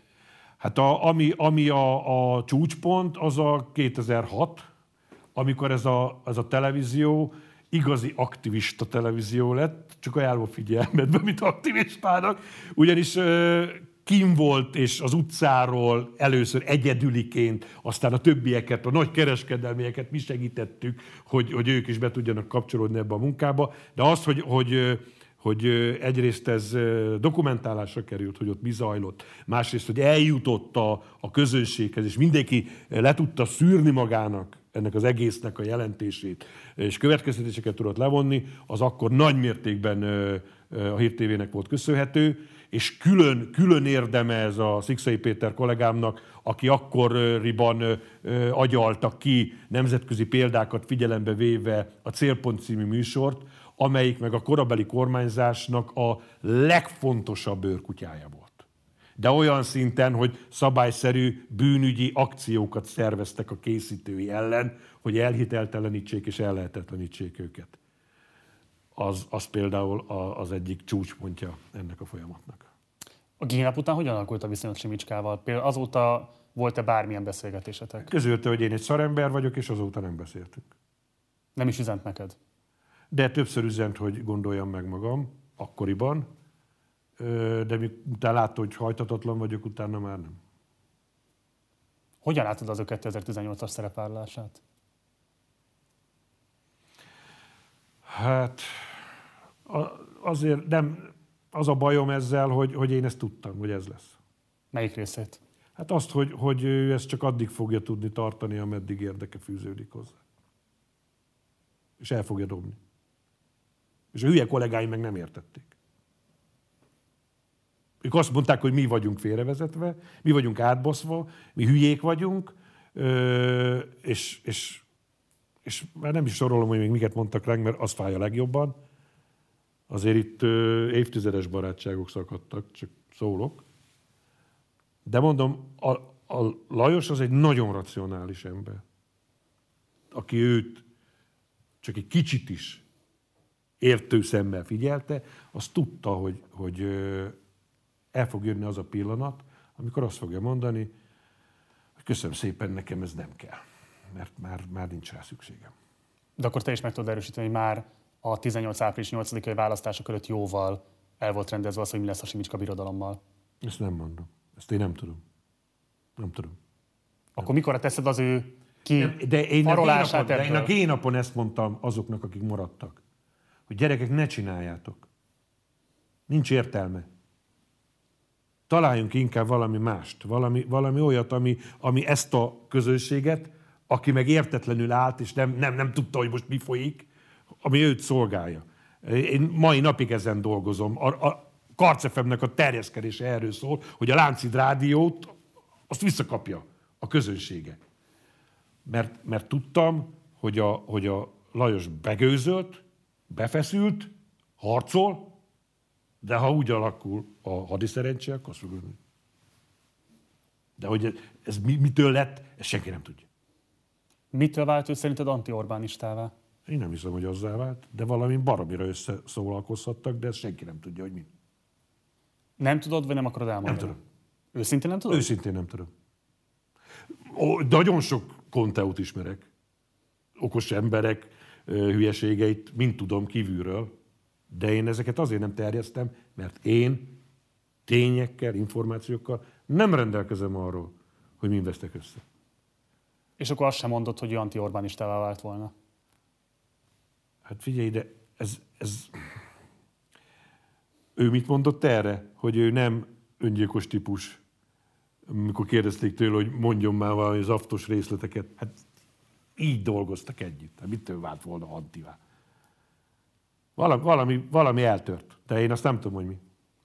Azt Conteónak véled, vagy el tudod képzelni, hogy ez tényleg egy olyan nagy mestertervnek volt a része, ami részben már a 18-as választások megnyeréséhez kapcsolódott, és Simicska részben érezhette, hogy vége a dalnak, és akkor így fel tudta srófolni az árát, hogy ki szálljon a bizniszből, részben pedig így a jobbikot le tudta darálni. Jó, ilyeneket én is tudok mondani, de nem láttam semmi értelmét. Azért azt megerősített, hogy nyilvánvalóan a jobboldali, a ti nyilvánosságotokat is kiemelten érdekli, hogy pontosan mi történt 15 és 18 Ez így között. van. Simicska Orbán Ez relációban. így van, ez így van. De, de pontosan azért, hogy ne essünk abba a hibába, amivel kölcsönösen szoktuk egymást vádolni, hogy olyan baromira jól tudjuk azt, amiről fogalmunk sincsen, én ezért, ezért tartózkodom attól, hogy többet mondjak annál, mint amit én magam átéltem. És még egyszer mondom, én azt éltem át, hogy egy ö, könyves kelemeni helyzet, amit raktunk délig, az leomlott testére. Azt kezdhetünk mindent előről. És ö, aki jött, az jött, aki meg nem jött, az meg elkezdett ránk kígyók békát kiabálni. És néztünk ki a fejünkbe, hogy ezt most miért csinálják. És amikor meg Kálmán Olga bevonult, és Gyurcsány az első interjút adta abban a hírtévében, ahol én ilyen stóc meghívó levelet őriztem, amikor kormányfő volt, és hívtuk a Gyurcsányt, és nem jött, mert ő azt mondta, hogy ilyen náci izébe ő nem teszi be a lábát, majd betette, és Kálmán Olga is betette, és az összes izé, akkor én azt mondtam, hogy én nem jól látok. Ez majdnem olyan volt, mint a SDS meg a Horn összeizélődése. És nézd meg, most én nem tudom, hogy a te közönségednek ez mennyire befogadható. Na de az, hogy a jobbik, amelyik azért jött létre, hogy Gyurcsány ne legyen, benne volt az alapító gondolataik között. Gyurcsányjal szemben. Az most ott áll, és a jobbikos Hitlerhez, a Dobrev Klára meg Stálinhoz hasonlítja Orbán Viktort. Gyerekek, így komolyan mondom, én- ez nem ország, ez bolondok háza. Azért valószínűleg más pártok is változtak az elmúlt, nem tudom én, évtized alatt. Akár mondjuk a Én a is. változás jogát megadom. De ez nem változás, hanem ez, ez valami egészen más. Mindjárt beszélünk még erről is egy pillanatra, még Simicskához, ti 18-ban a választási kampány ideje alatt tartottatok-e attól, hogy ténylegesen, ahogy ő fogalmazott, vagy hogy róla fogalmaztak, atombombával készül Orbánék ellen? Nem. Én személyesen nem. De azért, mert tudtad, hogy blöfföl, mert nincs semmilyen, vagy azért, mert tudtad, Ő hogy... nem is mondott ilyet soha. Ezt, ezt, ezt így ráakasztották, hogy ha, majd jön a Lajos, ezt eldobja az atombombát. És ő többször elmondta, hogy hát de, de hülyeskedjetek, hát de, mit? Meg minek? Az ellenzék nyilvánossága vágyait vetítette rá Simicska Lajosra? Igen. Igen. És, Mert kellett a pénze. és tudtátok, hogy akkor hát nem fog kockáztatni? Én nem így, nem így fogalmaznék. De, de, de hogy mondjam, én ne, nem akarok nálánál jobb mondatot kitalálni, ő elmondta. Ha tudna is bármit mondani, öngyilkos típusnak néz engem? kérdezte az akkori kérdezőt. Ez költői túlzás, vagy egyébként tényleg ilyen beszélyek kinézhettek esetleg Simicska Lajosra? Hát most nem tudok semmit, de azt azért tudom, hogy a, mi addig fölépült, azt Orbán Viktorral, még egyszer mondom, vált válnak vetve hozták létre. Tehát akkor mi elmegyünk, csinálunk egy jó vállalkozást, ami a végén becsődöl. Azt én beállok a tévébe, és azt mondom rá, hogy hát azért csődölt be, mert ő hülye volt. Vagy hogy? Ilyen nincs. Te személyesen valahogy tapasztaltad, hogy Orbán Viktort ez személyben is megviselte, ez a váltás? Ez a vállás? Hát nem, én ne, hogy mondjam, én nem, nem beszéltem erről soha Orbán Viktorral. Az megint nem az én szintem.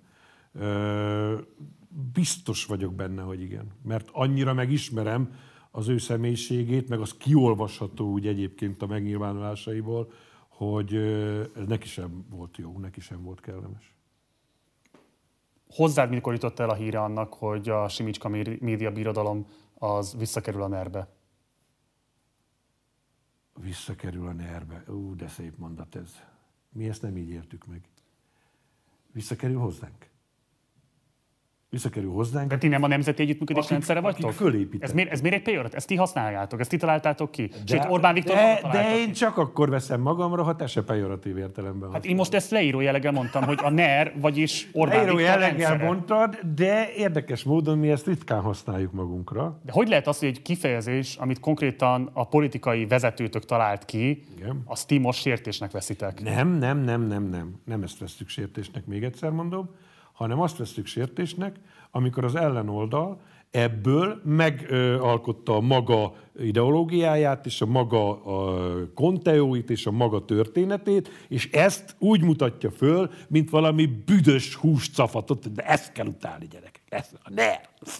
Így. Na, ezt, ezt viszont visszautasítom, mert ennek nem vagyok része, annak, amit a mi főnökünk, ahogy mondtad, kitalált, azt annak persze teljes mértékben, de én, hogy lásd, hogy mennyire érdekes az élet, én ebbe a posztkommunistákon kívül mindenkit beleértek, még téged is. A NER-be? Igen.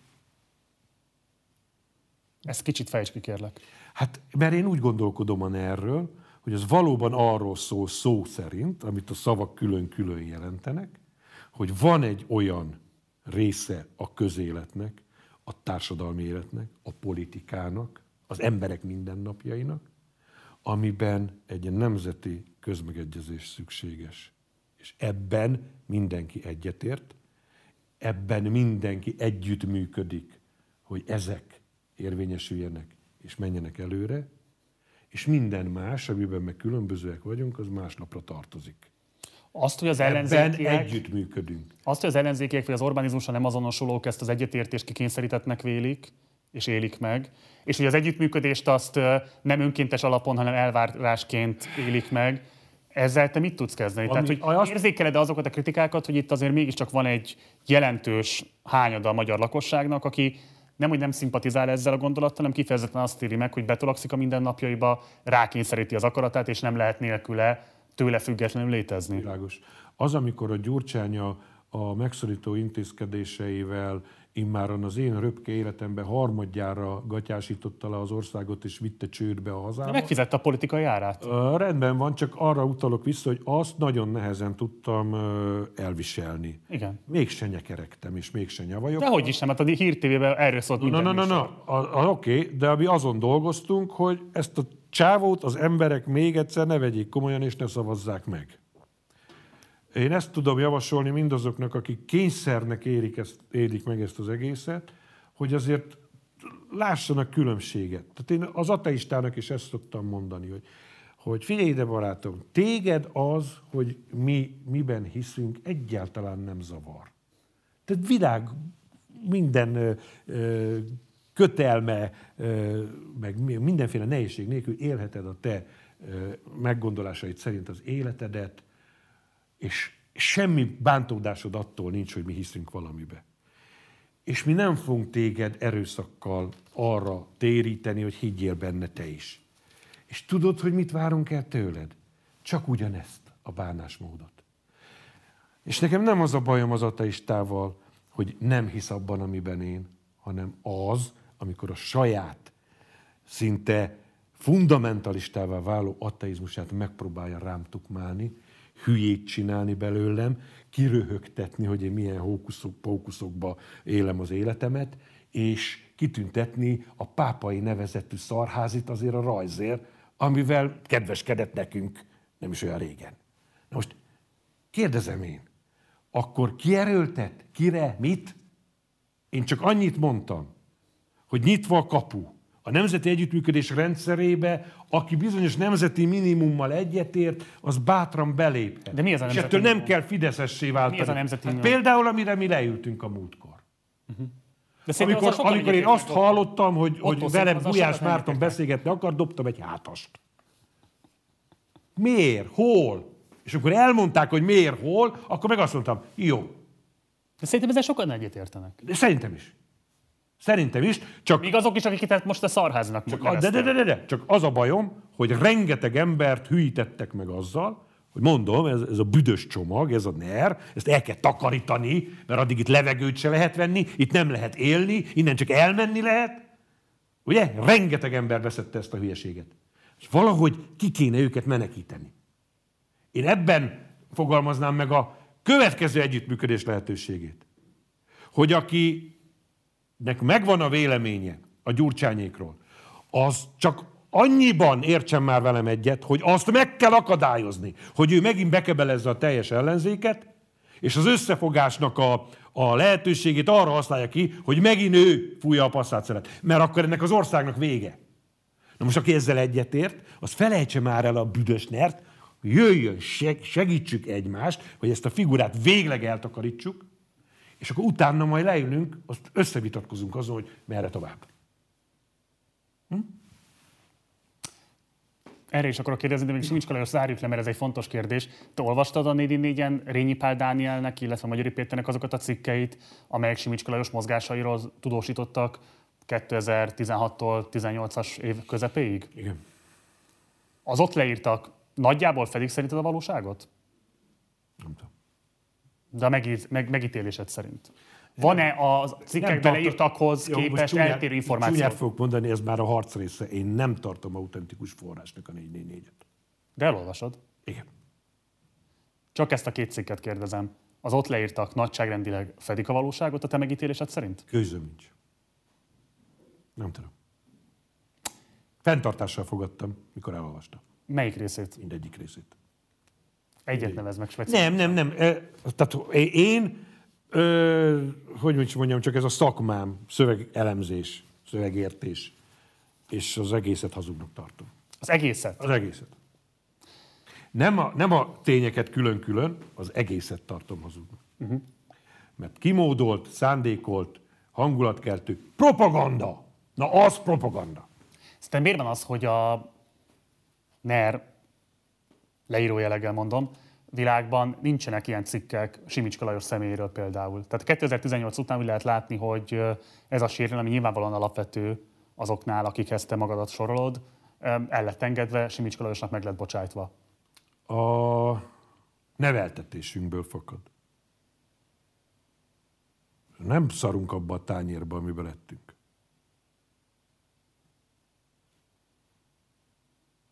És a Simicska Lajos jó volt a génap előtt, akkor attól, hogy a génap után nem jó, nem fog kiállni a placra és kígyót békát okádni rá. De ez a mi vádalkú része? Nem. Nem azon, hogy szabad hát kapott? Hó, de jó lett volna. De nem. Nem? Nem. nem. Mi egymás között ugyanígy, ugyanezzel a dilemmával, ezt többször megbeszéltük. Különösen felerősödött ez a vágy sokakban, hogy passzunk vissza, amikor ők viszont nem kiméltek bennünket. Az O1G honnan ered? De mi egymás között azt mondtuk, hogy ez nem mi vagyunk, nem mi lennénk. Mi ilyet nem csinálunk. És még ráadásul bennünket vádoltak, hogy mi kezdtük. Mit? Hát mondj, te most jó sok mindent átböngésztél. Találtál olyan mondatot, amiben én vagy a volt kollégáimat, akik ö, nem jöttek velünk, vagy, vagy magát Simicskát, vagy bármilyen, hogy, hogy én ilyen dehonestáló fasságokat mondtam volna róluk. Soha. És ha valaki közülünk eleresztette magát, mert már nem bírta, mert mondjuk őt személyében valaki borzasztóan megtaposta, őt is arra kértük, hogy ne, gyerekek, ne. Nem mi vagyunk. Volt egy csodálatos műsorod, aminek én őszinte rajongója voltam. Sejtem. Államista Gáborral közösen vezettétek. Én azt hiszem, hogy az volt az egyetlen hírtévés műsor, amit konkrétan kábel TV minden hétfő este megnéztem élőben, mert akkor mi ráadásul ilyen lassabb volt a rendszer, később Igen. töltöttétek fel online. Nagyon-nagyon sajnáltam, hogy megszűnt. Ez volt ugye a páholy. Igen. Miért szűnt meg a páholy? Gábor nem bírta. Időben, fizikailag. Ki kellett szállnia. És akkor úgy döntött a televízió vezetőse, hogy hogy új, új felállásban meg nincs értelme. Tehát ez úgy volt jó, ahogy volt, és euh, én is sajnáltam, mert euh, utána írásban kellett folytatni, és az már nem, nem ütött akkorát. Nem, valóban nem. Az már nem, nem. nem működött. Ott volt egy ilyen virtuális csörténk, ugye ott egyszer uh, Schilling Árpád, a Krétakör művészeti vezető adott egy interjút az Indexnek, erre Kálamista Gábor azt mondta, hogy hát Árpád ugat, ugat, ugat, és hogy hát tegye fel a kezét az, aki ha valaha látott egy Schilling rendezést, és legalább az egyik tetszett, nem tudom, valami ilyesmi volt, és a lényeg, hogy erre egy ilyen készfeltartós kampányt mi meg rászerveztünk, Igen. ami szintén nagyon nagy siker volt, tehát így kölcsönösen megtámogattuk egymás működését. Ti hogy éltétek meg akkor azt a kampányt? Hogy mondjam, a... én nekem a, a elmondottakból remélem valami átsütött abból, hogy én ilyen idős koromban feltetően ugyanilyen voltam, mint most te. Én is a partizán filmekből, én is mindig a partizán szerettem lenni, és nem a, a reguláris, akárkicsoda. Nem a náci. Nem a náci. De nem még a, a szovjet se, hanem a partizán.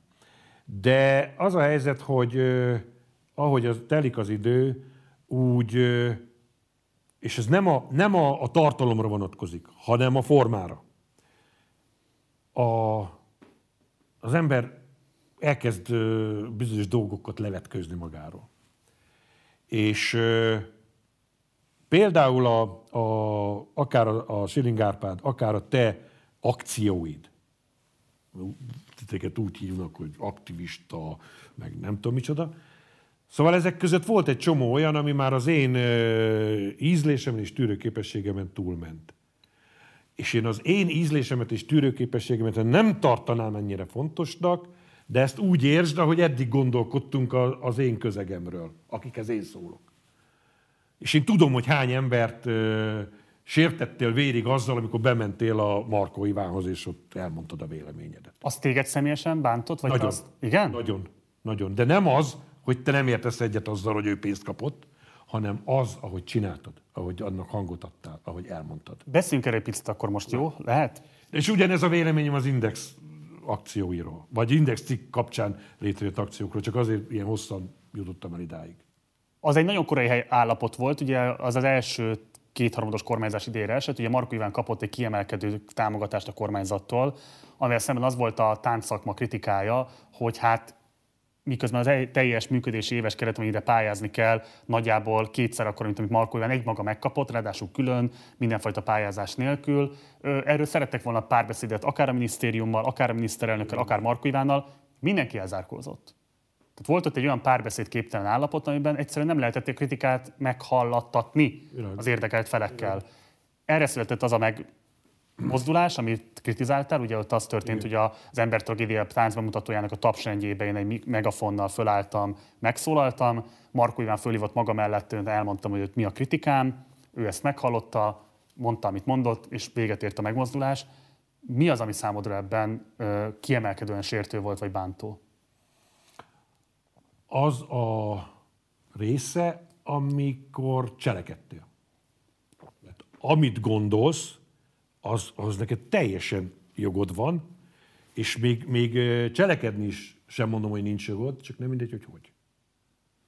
Tehát a, a, én általam képviselt politikai közösség, neked nem fér az bele, hogy te belemászol a tapsrendbe egy megafonnal, és ott üvöltözöl, még akkor sem fér bele, ha úgy egyébként igazad van van ez a, ez a tudományos formula, hogy feltéve, de nem megengedve, de igazad van. Akkor sem mész oda úgy, és nem viselkedsz úgy, mert azzal az ügynek ártasz, amit képviselni akarsz elsősorban. Akkor segíts meg szerinted mi a helyes képviselet egy olyan ügynek, amiben azt éli meg az sértett vagy az ellenérdekelt, hogy kimérítette a nyomásgyakorlás összes eszközét, és semmilyen reakció, semmilyen meghallgattatás nem jut neki. Mit kellene tenni ahhoz, hogy akkor ezt mégis el kelljen elengednie?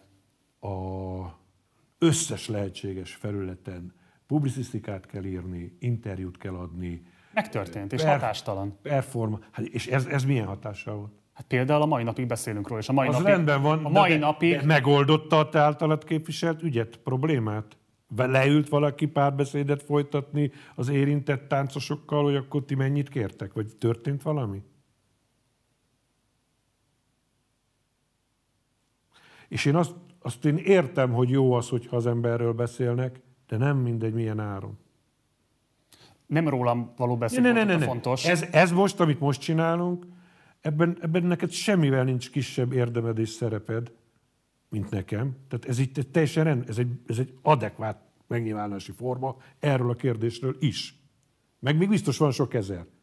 De vannak olyanok, amelyek pontosan azért, mert nem érik el a kívánt hatást, ugyanakkor nagyon sokakat pedig megsértenek, megbántanak, akár ízlésükben, akár jó érzésben, bármi, akkor az ember meggondolja, megfontolja. Valaki mondott egy nagyon okos mondatot egyébként arról is, hogy a, a politikai álláspont képviselete meddig mehet el, hogy tehát nincs olyan fontos politikai álláspont, amelyik megérné azt, hogy bárkinek az emberi méltóságát megsért miatta. És én a te megítélésed szerint ott Markó Iván emberi méltóságát megsértettem? Inkább a közönségét. A közönségét? Szerintem a közönségét. Te nem ültél ott egyébként? Ismerősöd volt, aki ott ült? Volt. Hogy számolt be neked róla? Hát most keresetlen szavakkal, azt itt most nem idézni. Uh-huh. Hogy mit képzel ez a kis, és most nem folytatom. De akkor azt kér, kérlek, használd ki ezt a lehetőséget, hogy most beszélhetsz olyan emberekhez, akikhez nem biztos, hogy eljutsz egyébként a saját csatornáidon. Te mit mondanál? Tehát hogyan kell a politikai elégedetlenséget akkor kommunikálnod, amikor az látszik, hogy a hagyományos érdekérvényesítés eszközei, amit te is mondtál, publicisztika, tüntetés, bármilyen más békés, erőszakmentes nyomásgyakorlás, még csak meghallgattatás sem nyert. Tehát azt se lehet látni, hogy értem, nem értek vele egyet, köszönjük, hogy elmondta, menjen arrébb, még ez se történik meg. Tehát itt tömegeknek az az élmény az elmúlt tíz évből, hogy semmilyen módon, még csak az sem kerül regisztrálásra, hogy van egy ilyen vélemény. Nekik szerinted, a te megítélésed szerint mi volna az adekvát föllépésük? Nem kell ilyen gyorsan feladni. De tényleg. Most azért, azért nagyon érdekes, amit mondasz, mert az én politikai közösségem dettó ugyanezt éli át, különösen a kultúra tekintetében.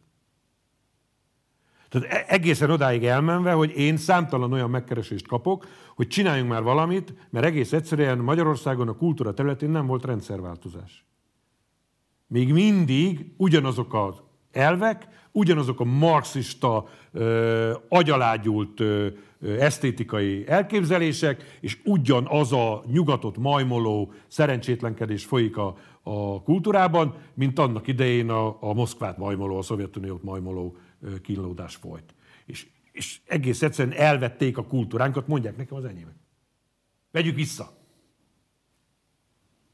És hogyha én, ah, én most én ezt, ezt én úgy csinálnám, hogy bejárnék most a, a hogy hívják hozzá, a Katona József színházba minden darabra, és ott, ahol az én nemzeti érzéseimet, az én hitemet, vagy az én bármiről alkotott álláspontomat vérig sértik, mert vérig sértik, fölállnék és elkezdenék ordítani, no elmentek ti a büdös, hogy néz neki az?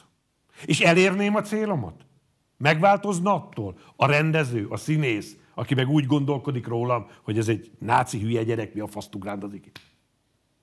Én nem vagyok benne biztos, hogy ezt gondolják. Egyébként nyilván ne álljál fel egy, egy előadás közepén. Bárcsak lennének előadások, de, hát, de például mondjuk erről lehet párbeszéd. Tehát, hogy valószínűleg nem ott kell kezdeni, mi se ott kezdtük, hogy fölállunk az előadásban, hanem próbáltunk párbeszédet kezdeményezni, amire nem volt semmilyen reakció. Ti kezdeményeztek-e például mondjuk akár a Katona József Színház, vagy másokkal ilyen párbeszédet? Azért nem értem, amikor erről van szó, mert szerintem, ha egyébként Magyarországon polgári konzervatív, mondjuk irodalmat kerestek, hát azért Bodor Ádám, Závada Pál, most tényleg nem akarom hosszan sorolni, rengetegen vannak, akik egyébként önbevallomásuk, ön, ön, önbevallásuk szerint ö, így tekintenek magukra, és ti vagytok azok, akik ettől mereven elzárkoznak, hogy őket egyébként annak tekintsétek. Van Magyarországon polgári konzervatív irodalom, a fősor, csak az a számotokra nem elfogadható. A fősoroltakból most nem vagyok up to date, ezért uh, inkább egy másik példát hoznék. Tehát én, uh, hogy lásd, mennyire úgy gondolkodom, ahogy te erről, én olvasok kortárs irodalmat. Tehát én például olvasok Grecsó Krisztiánt is. És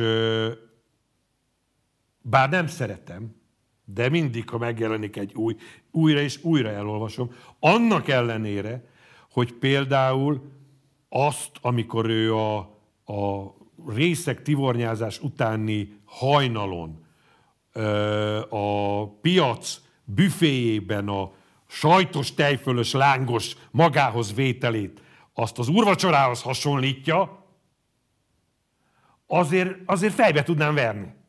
Csak szelíd gyerek vagyok, az a szerencséje.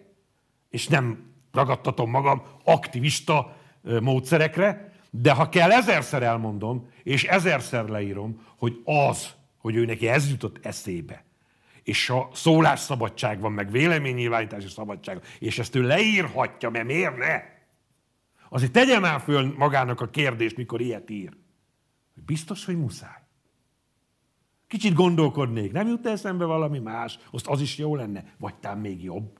De miért ez a profán analógia, Ez, ez a profán analógia... is a hitedet? Egy, egy csomó ember hitét sérti, igen. De most csak magunkról beszéltünk, ezt megállapodtunk a legelején. Ez a, ugye, azt, mondja a pap, azt mondja a pap ennél a pillanatnál, mikor az ostját a szádba, ez, ez hitünk szent titka. Ő meg sajtos, tejfölös, lángost, majszolt félrészege. Azért nem, érted? De mi az elképzelhetetlen, hogy ilyen élethelyzetben megtörténjen pont Tudom, ugyanaz, nem. pont ugyanaz az Nem. élmény, várj, bocs, ugyanaz Nem az élmény, mint ami az úrvacsorával? Elképzelhető. Hát akkor pedig, Megkérdezem, muszáj? De én azt nem értem, hogy ezt te miért egy degradáló gesztusnak éled meg. Ezért, amit mondok. Mert, eh, hogy is mondjam, teoretikusan eh, el lehet jutni odáig, hogy hát ilyen is van a valóságban, és akkor egy írónak azt le kell írni, ugye? Ami van, azt leírjuk. Nem muszáj. Ahogy Mohamed karikatúrát sem muszáj rajzolni. Lehet. Lássuk, látjuk az eredményét. Tehát az Isten élmény jelen esetben, ha az vulgaritással találkozik, akkor a te megítélésed szerint az nem való a közszemlére? Nem így mondom, nem így mondom. Ha az ember ö, ilyenről ír, akkor azt úgy kell írni, hogy például egy ö, ugyan pálya elhagyó, de azért elég képzett magyar tanár úgy értse, ahogy ő azt gondolta, és ne úgy, ahogy én ezt most elmondtam. Ehhez lehet, hogy zsenialitás kell, de hát adjuk meg ezt az esélyt Grecsó Krisztiánnak. Van egy legendás párosatok Bajer Zsoltal, akik ugye nem csak a saját táboruk számára számítanak legendásnak, hanem azt el lehet mondani, hogy az táborok kívül lévő magyar nyilvánosság számára is meghatározó a jelentőségetek. Volt egy beszélgetés veletek a 19-es ö, európai parlamenti választás előtt, ebből szeretnék most egy részletet bemutatni neked. Hogy sem Zsolt, sem én soha nem ö, gondolkodunk úgy, mint egy balliberális, aki atomizált individuum, és ő csak saját maga nevében beszél. Mögöttünk mindig százezrek állnak. Minapi élményem, hogy nem tudok úgy itt Pisegrádon bemenni úgy a medencébe, hogy hárman oda ne jönnének hozzám, és azt mondanák, Gagyicsó, csak a kezét vagy fogjam meg. Maga pont úgy beszél, mint ahogy mi gondolkodunk. Na, ez az mondom. Ha önök mondják, akkor most már egy kicsit megnyugodtam. Mert mindig bajom volt ezzel, hogy sikerül-e, hogy megye, hogy képes vagyok-e én erre, vagyok-e én ehhez elég tehetséges. Zsoltal mindig játszunk, hogy ő Mozart, én vagyok Salieri. Ő alkotja a nagy műveket, én csak kontrázok. Miért gondolod azt, hogy te csak kontrázol? Jaj, nem, nem én gondolom így, hanem ugye kialakult ez a, a helyzet a, a már a 2000-ben Zsolt írt ö, vezércikkeket, publicisztikákat a, abba a nemzetben, aminek én akkor lapszerkesztője voltam, és, és ö, ő már akkor nekem megengedte, hogy minden olyan fordulatot, minden olyan megfogalmazást, amit én nem tartok helyesnek, azt mint tanár kijavítsam, és persze mindig szóltam, hogy miben javítottam bele, és mindig egyet is értett, de akár ha nem szóltam volna, és megengedte volna, tehát nyugodtan mondhatom, hogy 20 éve megyünk már így egymás mellett párhuzamosan, külön tévébe is, rádióba is közösen dolgozunk, meg a lapnál is, és, és kialakult közöttünk ez az évődés, hogy olyat is szokott mondani a Zsolt, hogy, hogy Gajdicsnak egy nagy problémája van, különben ő lenne a Nemzeti Konzervatív Újságírás koronázatlan királya, de hát van egy probléma, hogy itt vagyok én, szokta ő mondani, de ez nem, ez nem, nem vehető komolyan. Tehát ez egy, ez egy poénkodás kettőnk között. Hozzáteszem, hogy azért annyi valóságtartalma van, hogy ő valóban egy igazi író. Ő egy Isten adta tehetség. Én csak tanult szakbarbár vagyok hozzá képest. Bajtársai vagytok egymásnak? Abszolút. Mióta alakult ki ez a bajtársiasság? Hát mondom, amióta gyakorlatilag együtt dolgozunk. 20 éve. Látsz-e megkülönböztetett felelősséget a ti kettőtök vonatkozásában a magyar közélet polarizáltságán tekintetében? Nem. Ti csak reagáltatok? Igen. Ő is. Én ezt mindig elmondom. Aki a Zsoltot a trágár beszédért szidja, az először menjen, vagy jöjjön hozzám, vegyen néhány szövegértési órát, és ki fogom neki mutatni Zsolt szövegeiből, hogy mikor, mire reagál. Hasonló stílusban.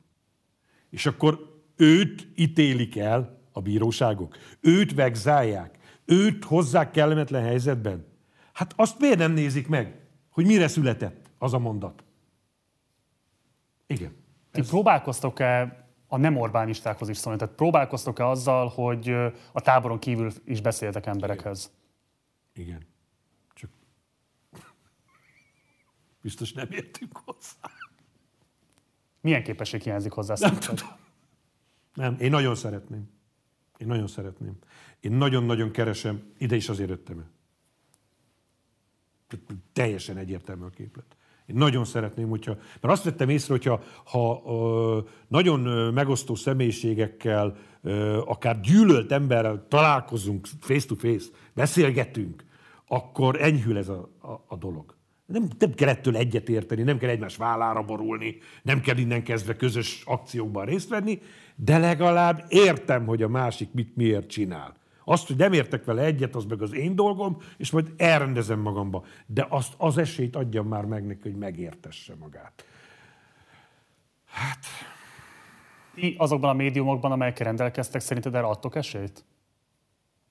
A másik félnek? Nem. Nem. Ez hiányosság, de nem. De miért nem?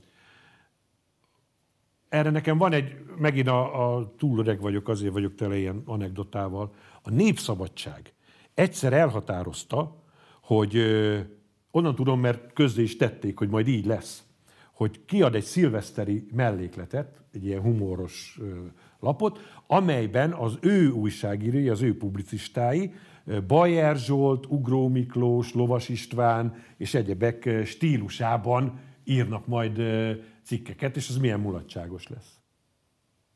Olyan össznépi ellenállás alakult ki a Népszabadság olvasóiban, hogy le kellett tegyenek erről a tervről. A magyar média fogyasztó közeg ugyanis ilyen.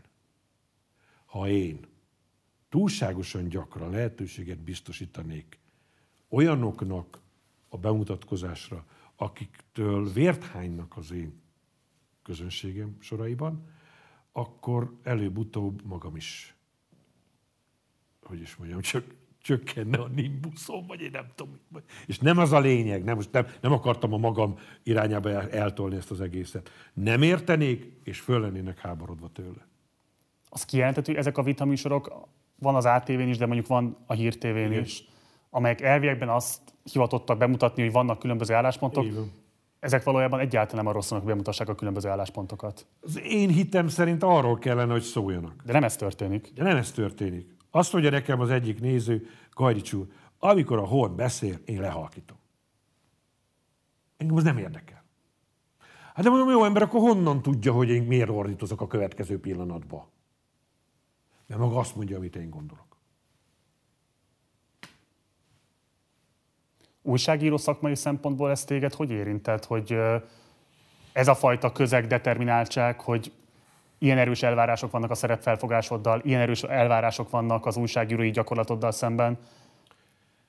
2003-ban, azt hiszem, akkor volt, mondtam azt a Kócián Péternek, aki a BBC szakmapolitikai érveivel vitatkozott velem egy vitás kérdésben, hogy rendben van Péter, ez Magyarország, ez a hírtelevízió, 20 év múlva majd megvitatjuk, hogy akkor mi van a BBC alapelveivel. Az pont most a 20 év letelt. A BBC alapelveivel pedig az történt, hogy egy neves újságírójuk, szerkesztőjük, kiváló szakembernek tartott emberük öngyilkos lett, mert nem bírt elviselni annak a terhét, hogy hazudtak az iraki tömegpusztító fegyverek meglétével kapcsolatban. Szerintem a BBC elvekre való hivatkozás ez egy ilyen nagyon kártékony és egyébként nagyon félre, félrevívő, nem, ez egy ilyen, ez egy ilyen félreértése, félreértése a magyar közönségnek. Én most kifejezetten rólatok akarok beszélni. Tehát nektek magatoknak miért nem áll szándékotokban beengedni más hangokat például a Hír TV-be, és vállal... De látod, hogy de. Én soha nem voltam, és nem is tudnék elmondani olyan embert, akit Ott ül a Horn Gábor, ott ül a Gerő András. De én ott Gerő ül... András, te nem kormányzati szereplőnek gondolod? Kormányzati szereplőnek egyáltalán nem gondolom. Kormány közelinek? Hát, a Habsburg intézet vezetőjéről most, beszélünk. én Gulyás Márton közeli vagyok, mert elég közel ülünk. Hát nem, de nem állsz alkalmazásában a partizánnak. Az megvan, a, a, a távolság megvan, de hát azért Na, tehát a Habsburg intézet vezetése az nyilvánvalóan ilyen szempontból nem tekinthető. Ja, értem, így gondolod. Jó, akkor mondok mást. Ott ült például Tóth Csaba sokáig, aki most például Cseh Katalinnak az Európai Parlamentben az asszisztense, vagy micsodája, tanácsadója. Hát, Jó, akkor egy. De nem egy, hát akkor Böcskei Balázs is ott ült sokáig, Szakonyi Péter is ott szokott ülni, Nagy Józseffel is már együtt is beszélgettünk a Nagy Józsival, de hogy ne, ne, nem, nem, nem, nem ilyen izével zárom ki, ilyen, ilyen, hogy hívják, hogy soha, meg nem. Nem, csak még egyszer mondom, hogy megértem a szerkesztőt, aki óvatosan bánik az ilyen típusú műsorok szerkesztésével, mert a közönség egy bizonyos szint fölött nem bírja viselni. De mondok egy példát.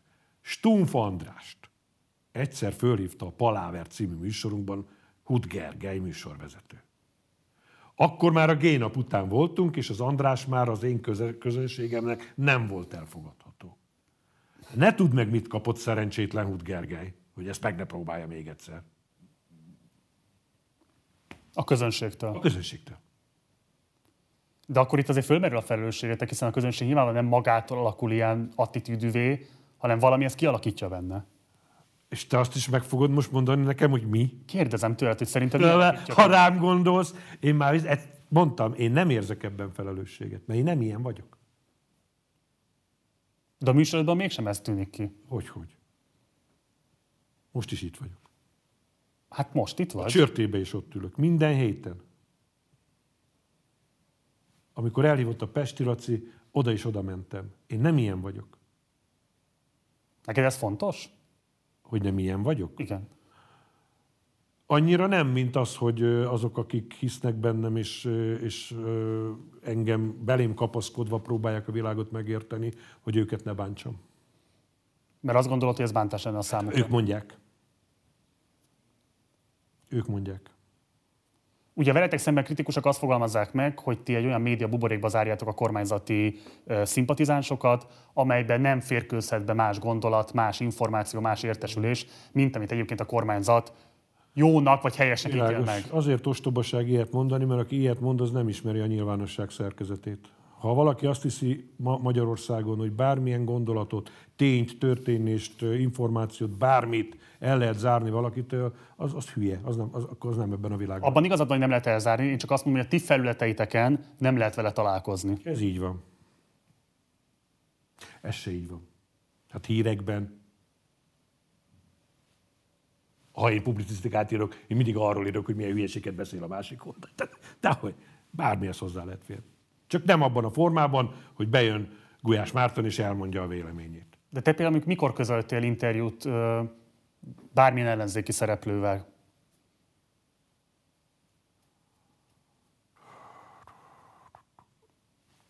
Rádióba? Vagy akár írásban, ugye a Szabadföldnek vagy. Ö, nem, a 18-as választási kampányban többször. Kivel? Többször. A legemlékezetesebb az az előbb említette Kokám Szanyi Tibor, aki akkor még a szocialista párt színeiben, sőt, akkor nem is, a, nem is csak a, a, hogy hívják, a parlamenti, hanem az európai parlamenti választások során is szólaltattunk meg többeket, többek között Szanyi Tibort is, aki akkor még nagyon szeretett volna európai parlamenti képviselő Igen. lenni és, és ugyanaz történt, amiről már beszámoltam, hogy, hogy reakciók, levelek, e-mailek, telefonok tömegei arról, hogyha ők Szanyit akarják hallgatni, akkor vagy a klubrádiót fogják hallgatni, vagy a közszolgálatit, ott is éppen sok. Hagyjam őket békén. De engem ez nem befolyásolt abban, hogy a szerkesztőimnek a szabadságot megadtam, gyerekek, akit ti szakmailag fontosnak tartotok, azt szólaltassatok meg, a közönség reakciót meg küldjétek hozzám. Majd én tartom a hátam. De mondjuk a 18-as választások óta Szanyi Tibort leszámítva, ki volt az az ellenzéki szereplő, akivel interjút készítettél még? Hát én, én személy szerint nem, mert én a rádióban már... Vagy a rádióban volt-e valamilyen vendéged, aki mondjuk az ellenzéki táborhoz sorolható? Hát inkább, inkább csak, csak kampányok időszakában fordul uh-huh. ez elő. Uh-huh. Mert ott azért mi is igyekszünk legalább a, a francia elvet betartani, hogy egyharmad kormány, egyharmad ellenzék, egyharmad kormánypárt. És akkor így, így ö, szoktuk ezt kezelni, de, de a hétköznapokon ö, sokkal inkább beszélgetünk elemzőkkel, szakértőkkel, ö, az adott téma ö, hozzáértőjével, mm, és akkor ő megkapja a kormánypárti álláspontot is, meg az ellenzékit is, és azt szerint elemzi, ahogy ő gondolja. Ez, ez járható út nálunk, mint az, az hogy, hogy valaki bejöjjön és kampányoljon. Mert ezt még elfelejtettem mondani, hogy a politikusokat se kell félteni, azt olyan nagy ígybe tojnak arra, hogy te mit kérdezel tőlük, és mondják a mantrát, de most erre meg nincs szükség. Hm. Kijelenthető, hogy te boldogtalan vagy ezzel a szerepfelfogással? Nem. Nem? Nem, én jól érzem magam. Vannak ö, problémáim, de ura vagyok a helyzetnek, ahogy szokták mondani.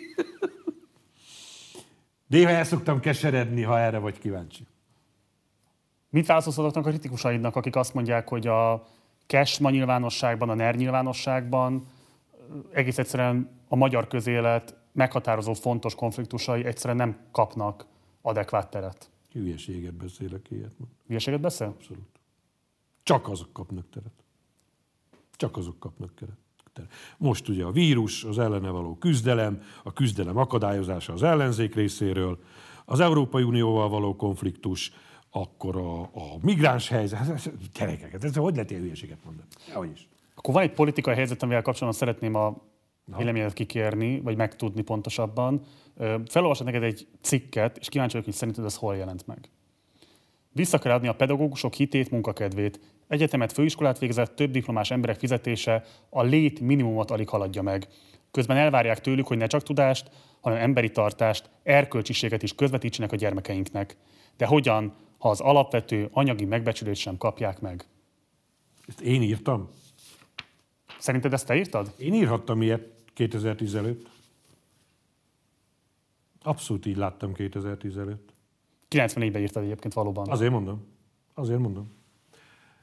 Azért mondom, csak én ugye mondom... De hangozhatna esetleg úgy ez az írás ma, mintha mondjuk egy nem kormánypárti publicista fogalmazná meg? Hát ne, nem kormánypárti publicista valószínű ma ezt írná, csak ő hazudik. Hazudna.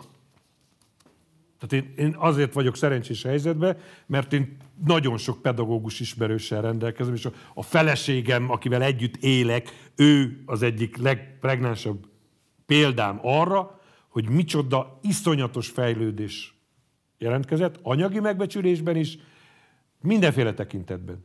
Hát ezért kapott, mi ez? Mm, iPad-et, meg, meg nem tudom micsodát kapott minden tanár. Minden iskolába. Külön, az ő iskolájába. Minden... És egy házán? Igen, minden, ahol kezdtük 90-ben. Minden teremben külön ö, wifi van, hogy amikor a, a digitális oktatás folyik, akkor nehogy lecsökkenjen a sávszélesség, és nehogy eltűnjön tanárnéni a képről. És, és ez szerinted általános a magyar közoktatásban Magyarországon? Jaj, nem. Nem, nem. Csak amikor én ezt a cikket írtam, az általános volt.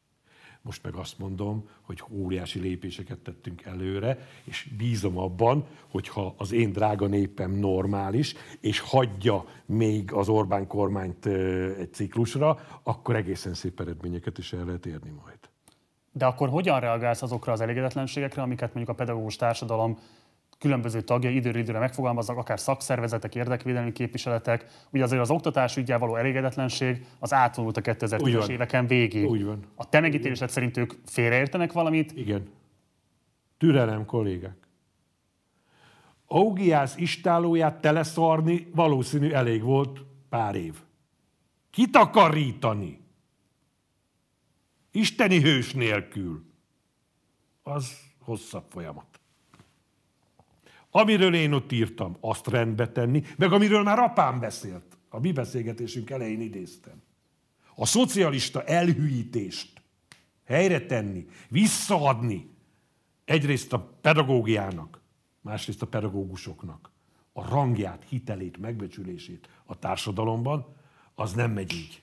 Mert ha így menne, akkor bárki azonnal megtenné, mikor kormányra kerül. De alkotmányozó többséggel nem így megy. Hát most például mondjuk kifejezetten csak a tanárok fizetésének a normális kezelése.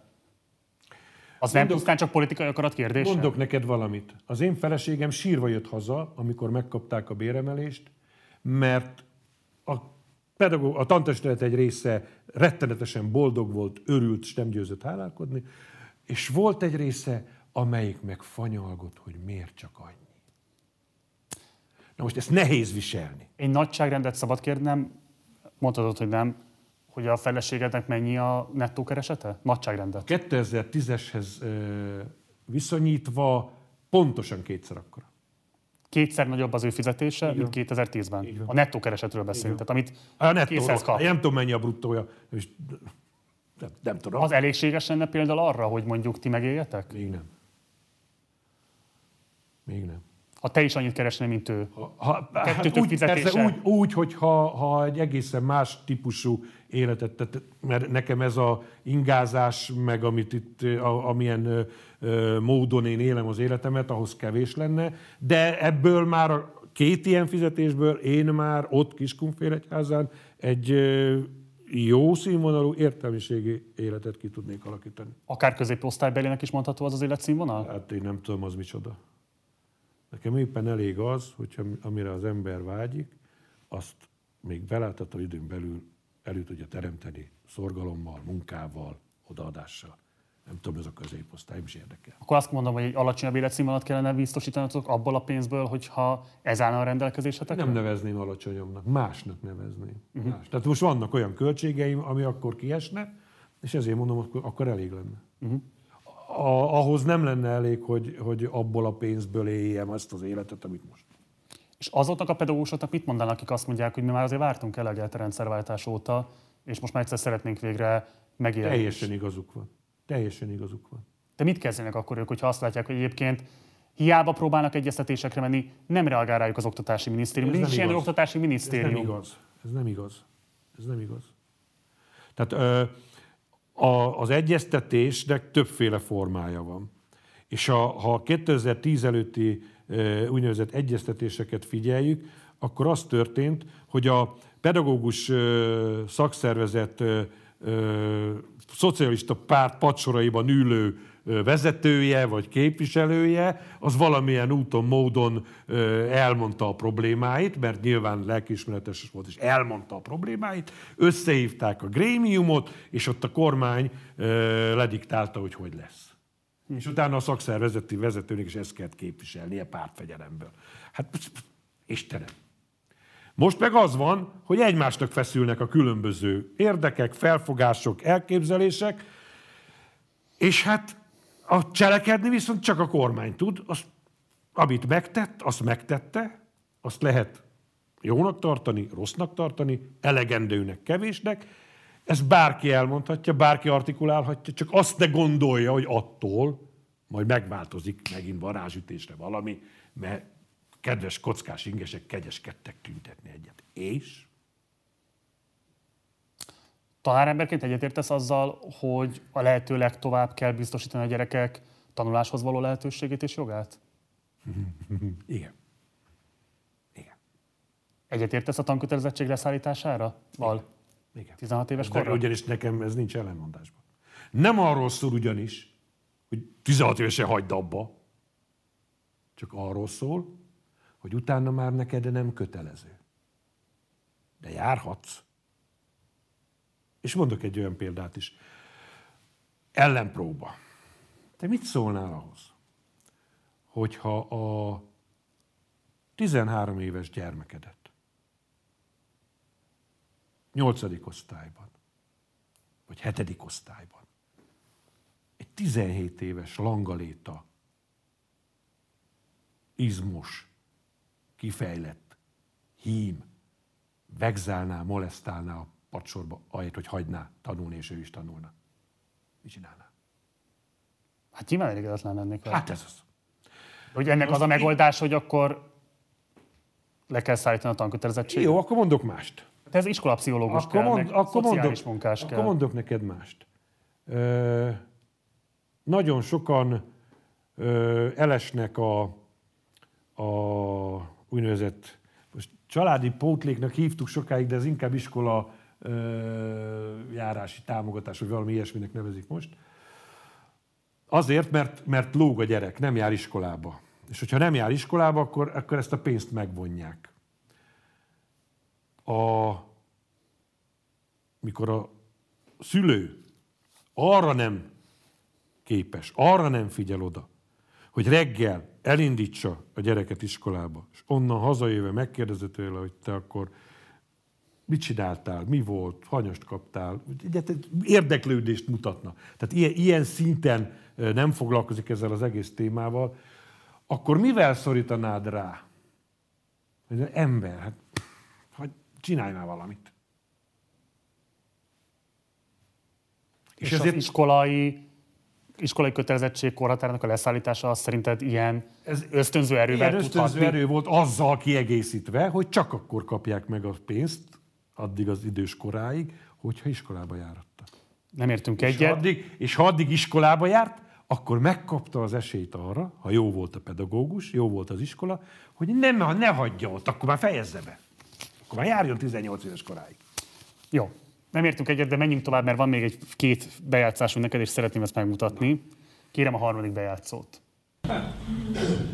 Tehát én, hogy mondjam, az újságírást, mint olyat, azt azokra a nehéz időkre választottam hivatásul, amikor eszement módon küzdeni kell azért, hogy legyen még hazánk, legyen szülőföldünk, legyen anyanyelvünk, amin beszélhetünk, és majd ha ezt a csatát nem is megnyertük, de legalább abba, arra szintre hoztuk, hogy már nem fenyegeti végveszély napi szinten, mint ahogy most, akkor én majd elmegyek és írok monográfiát. Mikor fog bekövetkezni az állapot, hogy nem lesz meg ez az általat hivatkozott végveszély? Mo- Most aztán végképp nem jól állunk. De ezt hogy lehet mondani, hogyha tíz éve nagyon kicsi megszakítással, és akkor is azért alapvetően, szóval tíz éve nagyjából megszakítás nélkül alkotmányozó többsége van a ti oldalatoknak, eh, olyan erőforrásbőség, amit talán soha nem volt a rendszerváltás óta, több felület, mint amit el lehet képzelni. Hogy lehet még most is, hogy azt éritek meg, hogy ostromlott végvárban éltek? Hát mert iszonyatosan erős az ellenség. De ki? Most annyira szívesen rávágtam volna, hogy soros. De nem, nem csak őre gondolok, vagy nem így gondolok őre. Hanem arra gondolok, hogy ö, 90 előtt az egész, ezzel kezdtük a beszélgetést, az egész életemet a proletár internacionalizmus nagyszerű elméletei alapján kellett, hogy átéljem. Volt egy kis szabad levegővétel, amikor elhitettem magammal, hogy ez lehet másképp is, és ma ott tartunk, hogy a proletár internacionalizmust azt multikulturalizmusnak hívják, azt a fajta nagy nemzetek fölötti összeborulást, amit akkor Szovjetuniónak hívták, azt most úgy hívják, hogy globalizmus, vagy Európai Egyesült Államok. Szóval gyakorlatilag végig güriztem, ö, hogyha leszámítom a, a gyermekkort egész a középiskola befejezéséig, végig güriztem 40 évet, és semmi nem változott a világban. Semmi. Hát de akkor ez Ugyanazok valahol, az bocsánat, akkor ez valahol az az elmúlt tíz év kudarca is. Hogy? Akkor ez valahol az elmúlt tíz év kudarca is. Az elmúlt tíz évben éreztem magam a legjobban. Az elmúlt tíz évben éreztem magam a legjobban, annak ellenére, hogy itt világosodott meg legfényesebben, hogy micsoda ellenséggel állunk szemben. Aminek semmi nem drága, ami bármire képes azért, hogy eltörölje a nemzetállamokat a földszínéről, bármire képes, és semmi másért csak lóvé, pénzért, gazdasági érdekből, hogy a kínai, meg a, a japán, meg a, a nem tudom milyen ö, gazdasági erők nyomulásával szemben föl tudjon mutatni egy valamennyire versenyképes gazdasági egységet. Erre megy ki az egész, és ezért képesek 2000 éves kultúrát, civilizációt, tradíciót, mindent sárba tiporni és sútba dobni. De az a jó, hogy a magamfajtát az ilyen küzdelem inkább inspirálja. Azért mondtam, amikor rákérdezte, hogy boldogtalan vagyok-e, nem, nem, néha hagyom magam elkeseredni, még sírdogálni is szoktam, csak hogy mondjak valamit, amit majd címlapra lehet idézni, É, viszont, viszont iszonyatosan nagyon sokat kell még mindig harcolni azért, amit ott is mondtam, hogy egyáltalán a végveszély elmúljon. De akkor ebből az is következik, hogy a te szépírói karriered az sosem fog megvalósulni. Sajnos. Sajnos. Ezért mondtam, hogy a Bayer a zseni, mert a hülye még szép irodalmat is tud írni emellett. Én nem. Megéri ez a küzdelem egyébként? Feladni a szépírói ambíciókat? Soha nem tudjuk meg. De azért ezen gondolkozni szoktál. Persze. Persze. Persze. Több, több nagy különböző kivitelű, színű, papírminőségű füzetem van, hogy egyszer azért is neki fogok. De nem tudom mikor. Ja. De komolyan azt gondolod, hogyha te most inkább ott hagynád az újságírói karriered, és nekiállnál tájleírásokat írni a következő tíz évben, akkor az a küzdelem... Tájleírásokat biztos, hogy nem írnék. Olyan kis szemétkedős regényeket írnék, mint Grecsó Krisztián. Csak nem, a, nem az úrvacsora lenne kifigurázva benne, hanem egyebek. Például miről? Hagy ne mondjak példát. Na, egy példát mondjál már. Egy példát mondjál már. Egy példát mondjál már. Hát szépeket tudnék írni arról, hogy mi a különbség a liberális értelmezésű szabadság, meg az én szabadság felfogásom között. Az az írói pozíció, amit Krecsó Krisztián elfoglal, a számodra szimpatikus? Nem. Nem vágynál valami hasonlóra? Nem. Nem. És mi kell az, hogy ez a küzdelem? Én Móricot mondtam neked például. Jó, Móric, okay. olyan, hát olyan, ez... olyan pozícióban benne lennék, de hát valószínű, hogy ezt már nem fogom kipróbálni. Mi kellene az, hogy ez az ostromlottság élmény csökkenjen? Mert hogy ez egy ilyen soha véget nem érő harc, ja, igazad, most leírtad. De utal, utaltam már rá. Utaltam már rá. Tehát azt, azt kellene, hogy a, a markánsan velem egyet nem értő, az én nézeteimmel semmiféleképpen azonosulni nem tudó ö, emberek ugyanazt a toleranciát, ugyanazt az empátiát, ugyanazt a viselkedést tanúsítsák irányomba, mint én az ő irányukba. Tehát én nem pumpolom az ateistát azzal, hogy legyen vallásos. Ő se pumpoljon engem azzal, hogy én hülye vagyok, mert vallásos vagyok. De szerinted ma Magyarországon meghatározó ateista mozgalom létezik? Nem kell ehhez mozgalom. Ez nap, napi élmény. Akkor az ateista hangok szerinted dominánsak a magyar társadalomban? Különösen mióta a miniszterelnök azt mondta, hogy a kereszténység védelme az az ő kormánya politikájának a középpontjában áll. Azóta mindennapos. Te hol találkozol ezzel? Meséld, de mert én nem találkozom vele. Interneten. Hát hol? Most kommentekre utalsz, amikor ezt Nem mondod? csak. Komoly publicisták írása. Hát Tóta te nem szoktál olvasni? Hát azért de Tóta Árpád egy, egy, De mondtam egy, azt egy, is, mondtam, hogy most a legjobban fölháborítja az én politikai közösségemet. Mi az, hogy a pápai rajzát nem tépték szét, és nem tették el az archívok legmélyebb bugyraiba, hogy csak az lássa, aki kifejezetten erre kíváncsi. Hanem még kitüntetést is adnak neki. Hogy?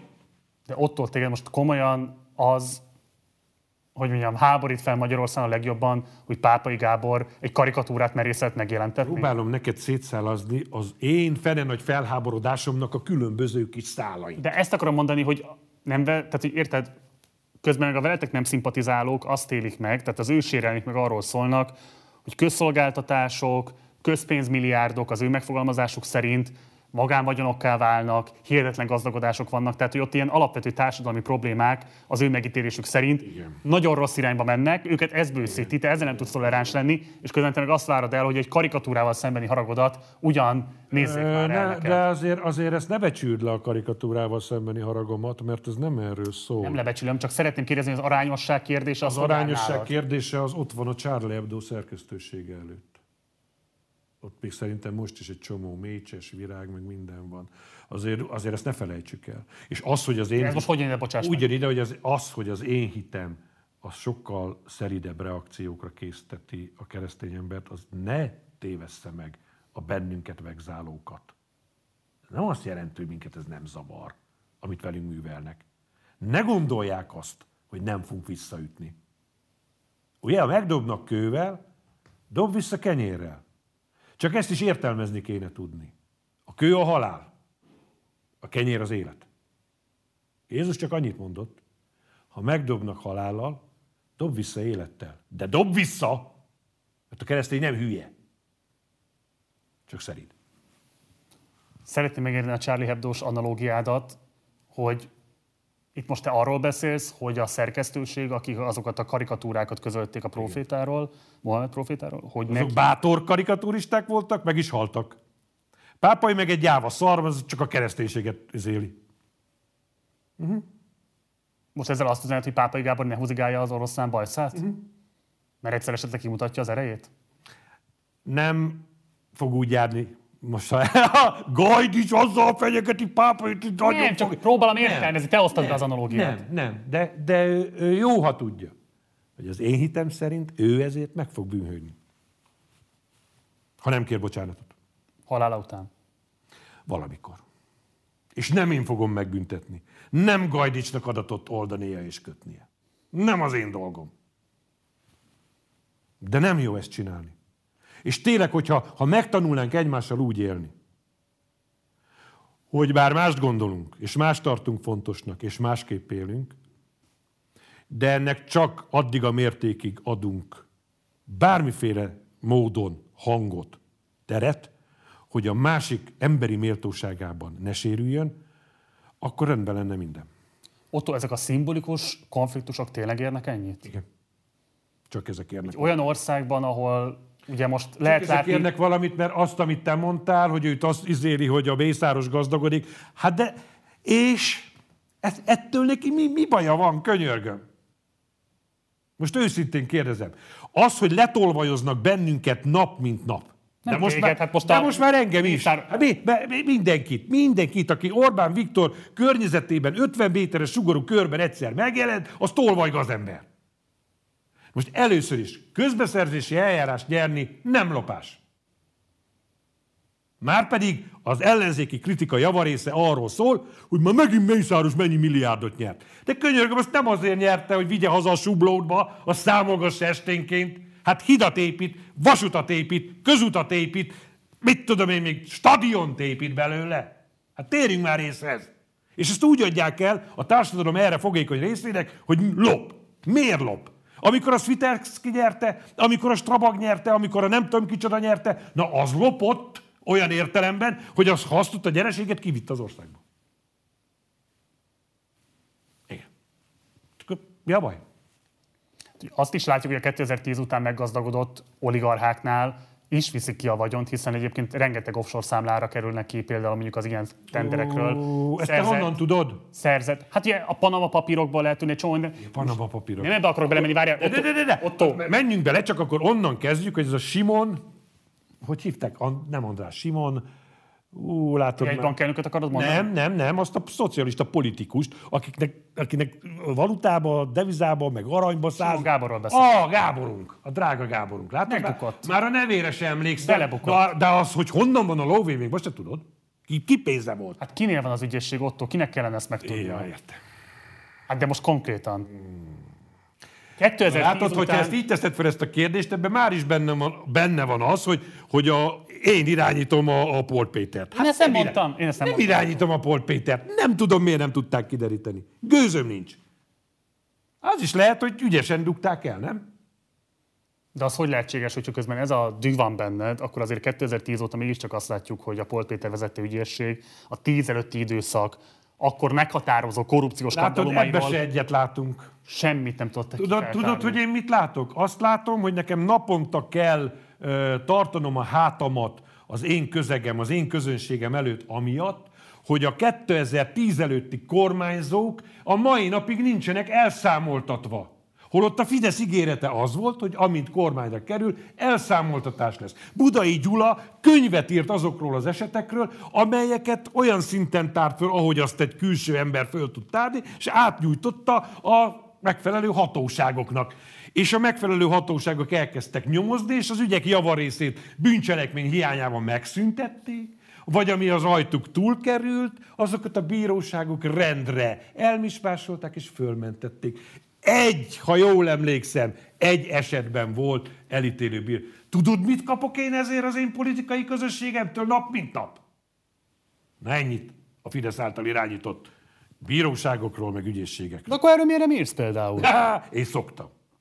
Én szoktam. És mit válaszolsz neki? Én szoktam. Olyannyira szoktam, hogy engem Völgyesi Miklós, aki egy nagy tekintélyű büntetőbíró volt, már nyugdíjban van, de szakértőként meg szokott még nyilvánulni, rendszeresen fölhív utána, hogy gratuláljon, hogy végre valaki ezt kimondta.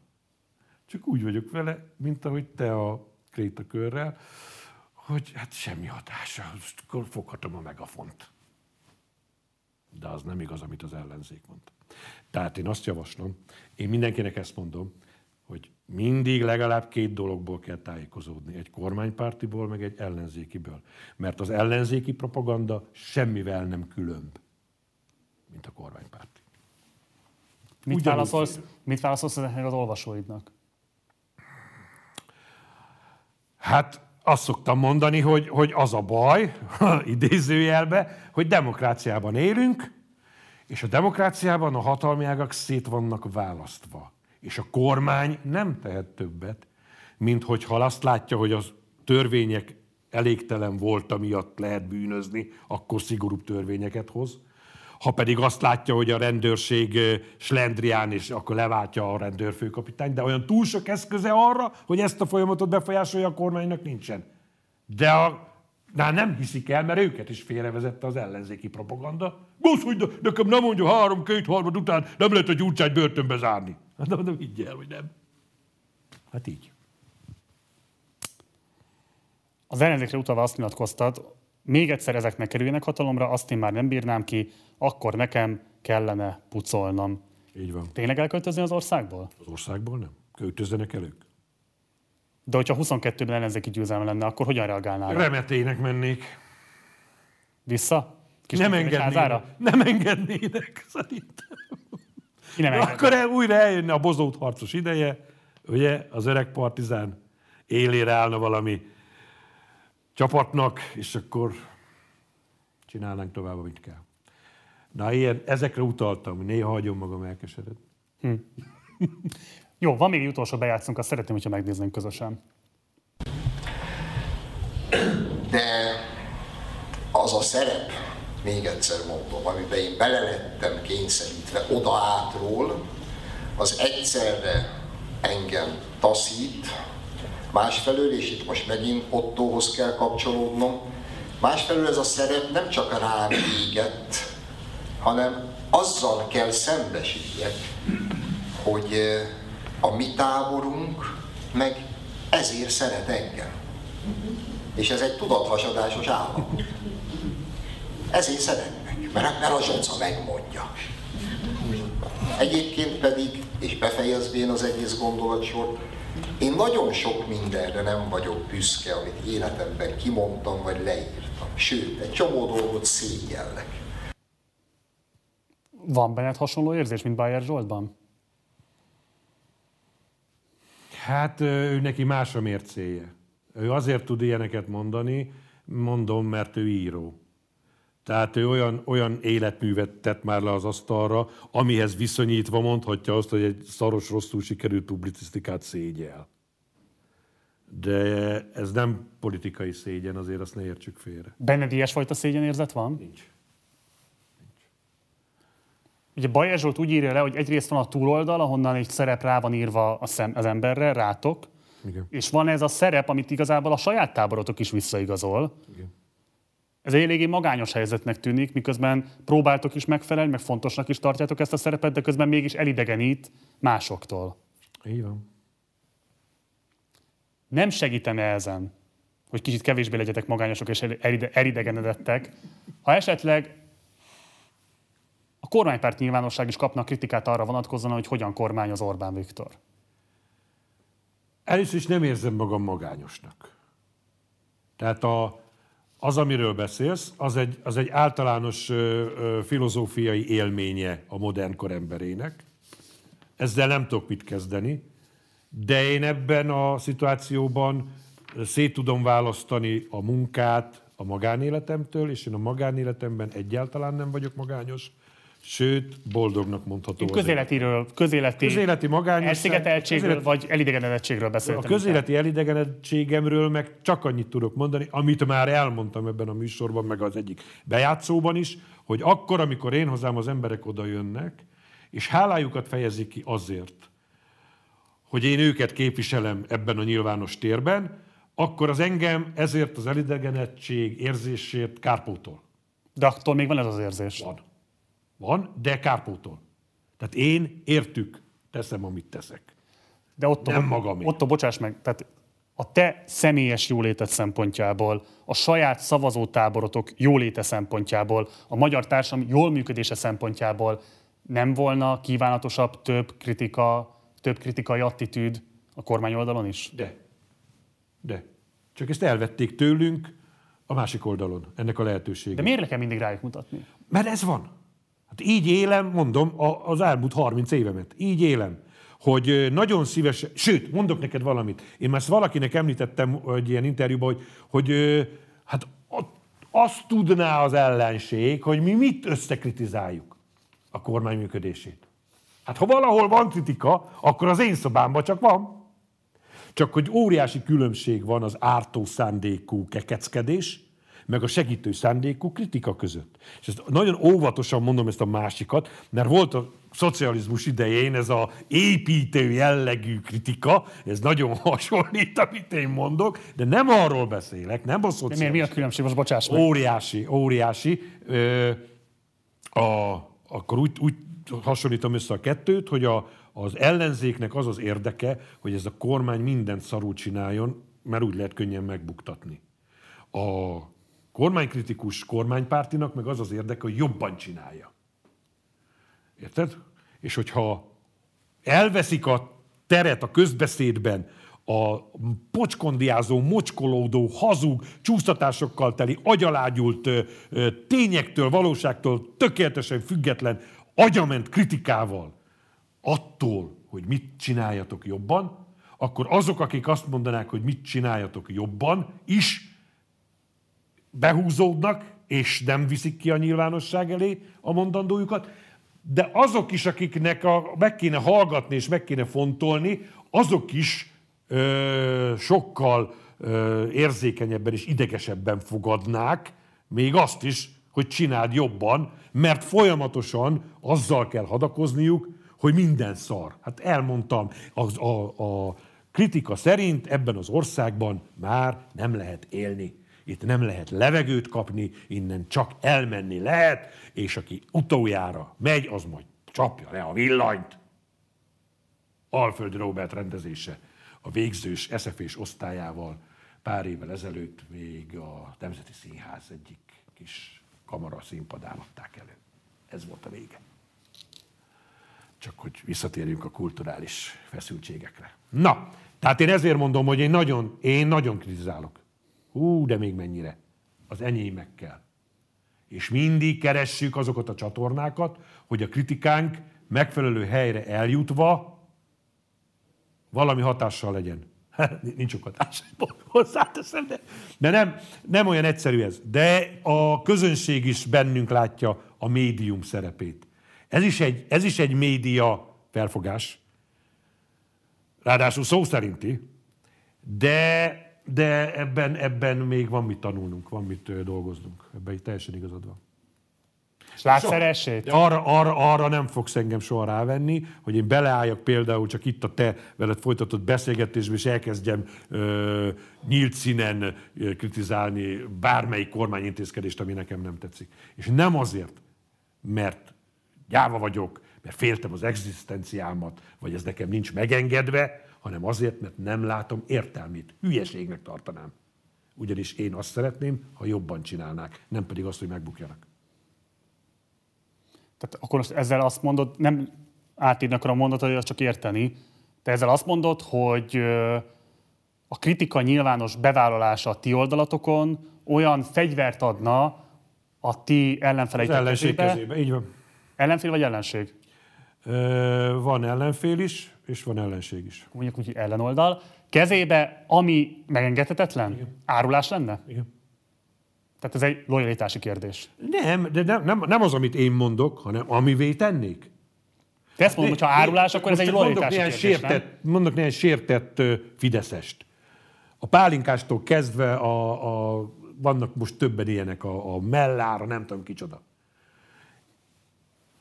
Egyenes út vezetett a kritikájuk megfogalmazásától, amivel szinten akarták tartani magukat, miután a Fidesz ö, hierarchiájából lejjebb kerültek, egyenes út vezetett az árulásig. És nem, nem biztos, hogy ők maguk akartak árulók lenni, hanem a, vitte magukkal a közeg. Az a közeg, ami fölnyalta. Ha! Már a pálinkás is azt mondja. Bezzeg, amikor a Fidesz által kinevezett miniszter volt, vagy az MTA-nak az el, na akkor mit kapott a pofájára? Akkor ugyanolyan volt, mint bármelyik hülye Fideszes.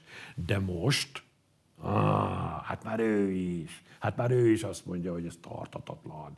És megy, és, és már pártot alapított, és még ki tudja, mi lesz, atya úristen. Na ezt Van egy közös elem egyébként az úgynevezett kiábrándult fideszesekben, hogy ők azt mondják, hogy ők fideszesek, csak nem Orbánisták. Te Orbánistának tekinted magadat, vagy fideszesnek? Hát, jó kérdés. Én, nekem a meggyőződésem, hogy ö, Orbán Viktor nélkül nem lehet definiálni a Fideszt. Ez értelmetlen kísérlet. Akkor Orbánista vagy. Hát ha ez ezt jelenti, akkor igen. Jó. Otto, hát nagyon köszönöm, hogy itt voltál. Szerintem ez egy ö, érdekes beszélgetés volt. Szerintem is. Szerintem érdekes lesz a visszhangja is. Volt egy beszélgetésem egyébként pár évvel ezelőtt 2016-ban Bayer Zsolt. Azt láttad egyébként? Igen. Nem láttad? Trianon kapcsán beszélgettünk. És most a századik évfordulón ö, kiraktuk, ö, és az is elég érdekes visszhangokat vert. Remélem, hogy a te példádon többen is majd felbuzdulnak a ti oldalatokról, és elmennek majd jönni ebbe a stúdióba.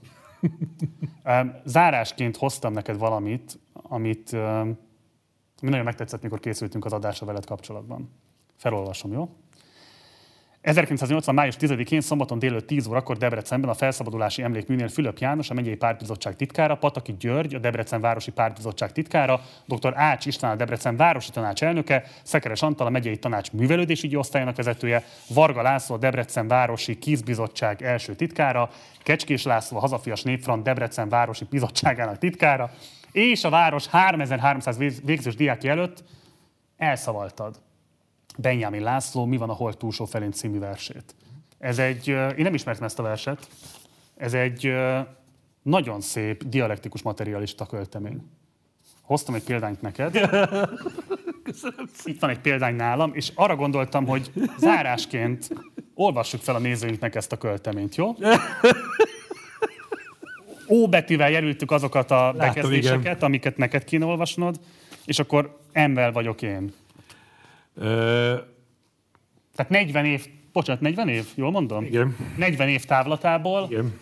17 éves voltál akkor, vagy Hát körülbelül igen. 17 évesen szavaltad el Debrecen város főterén ezt a verset. így van, így most kérlek, hogy közösen velem szavaljuk el újra.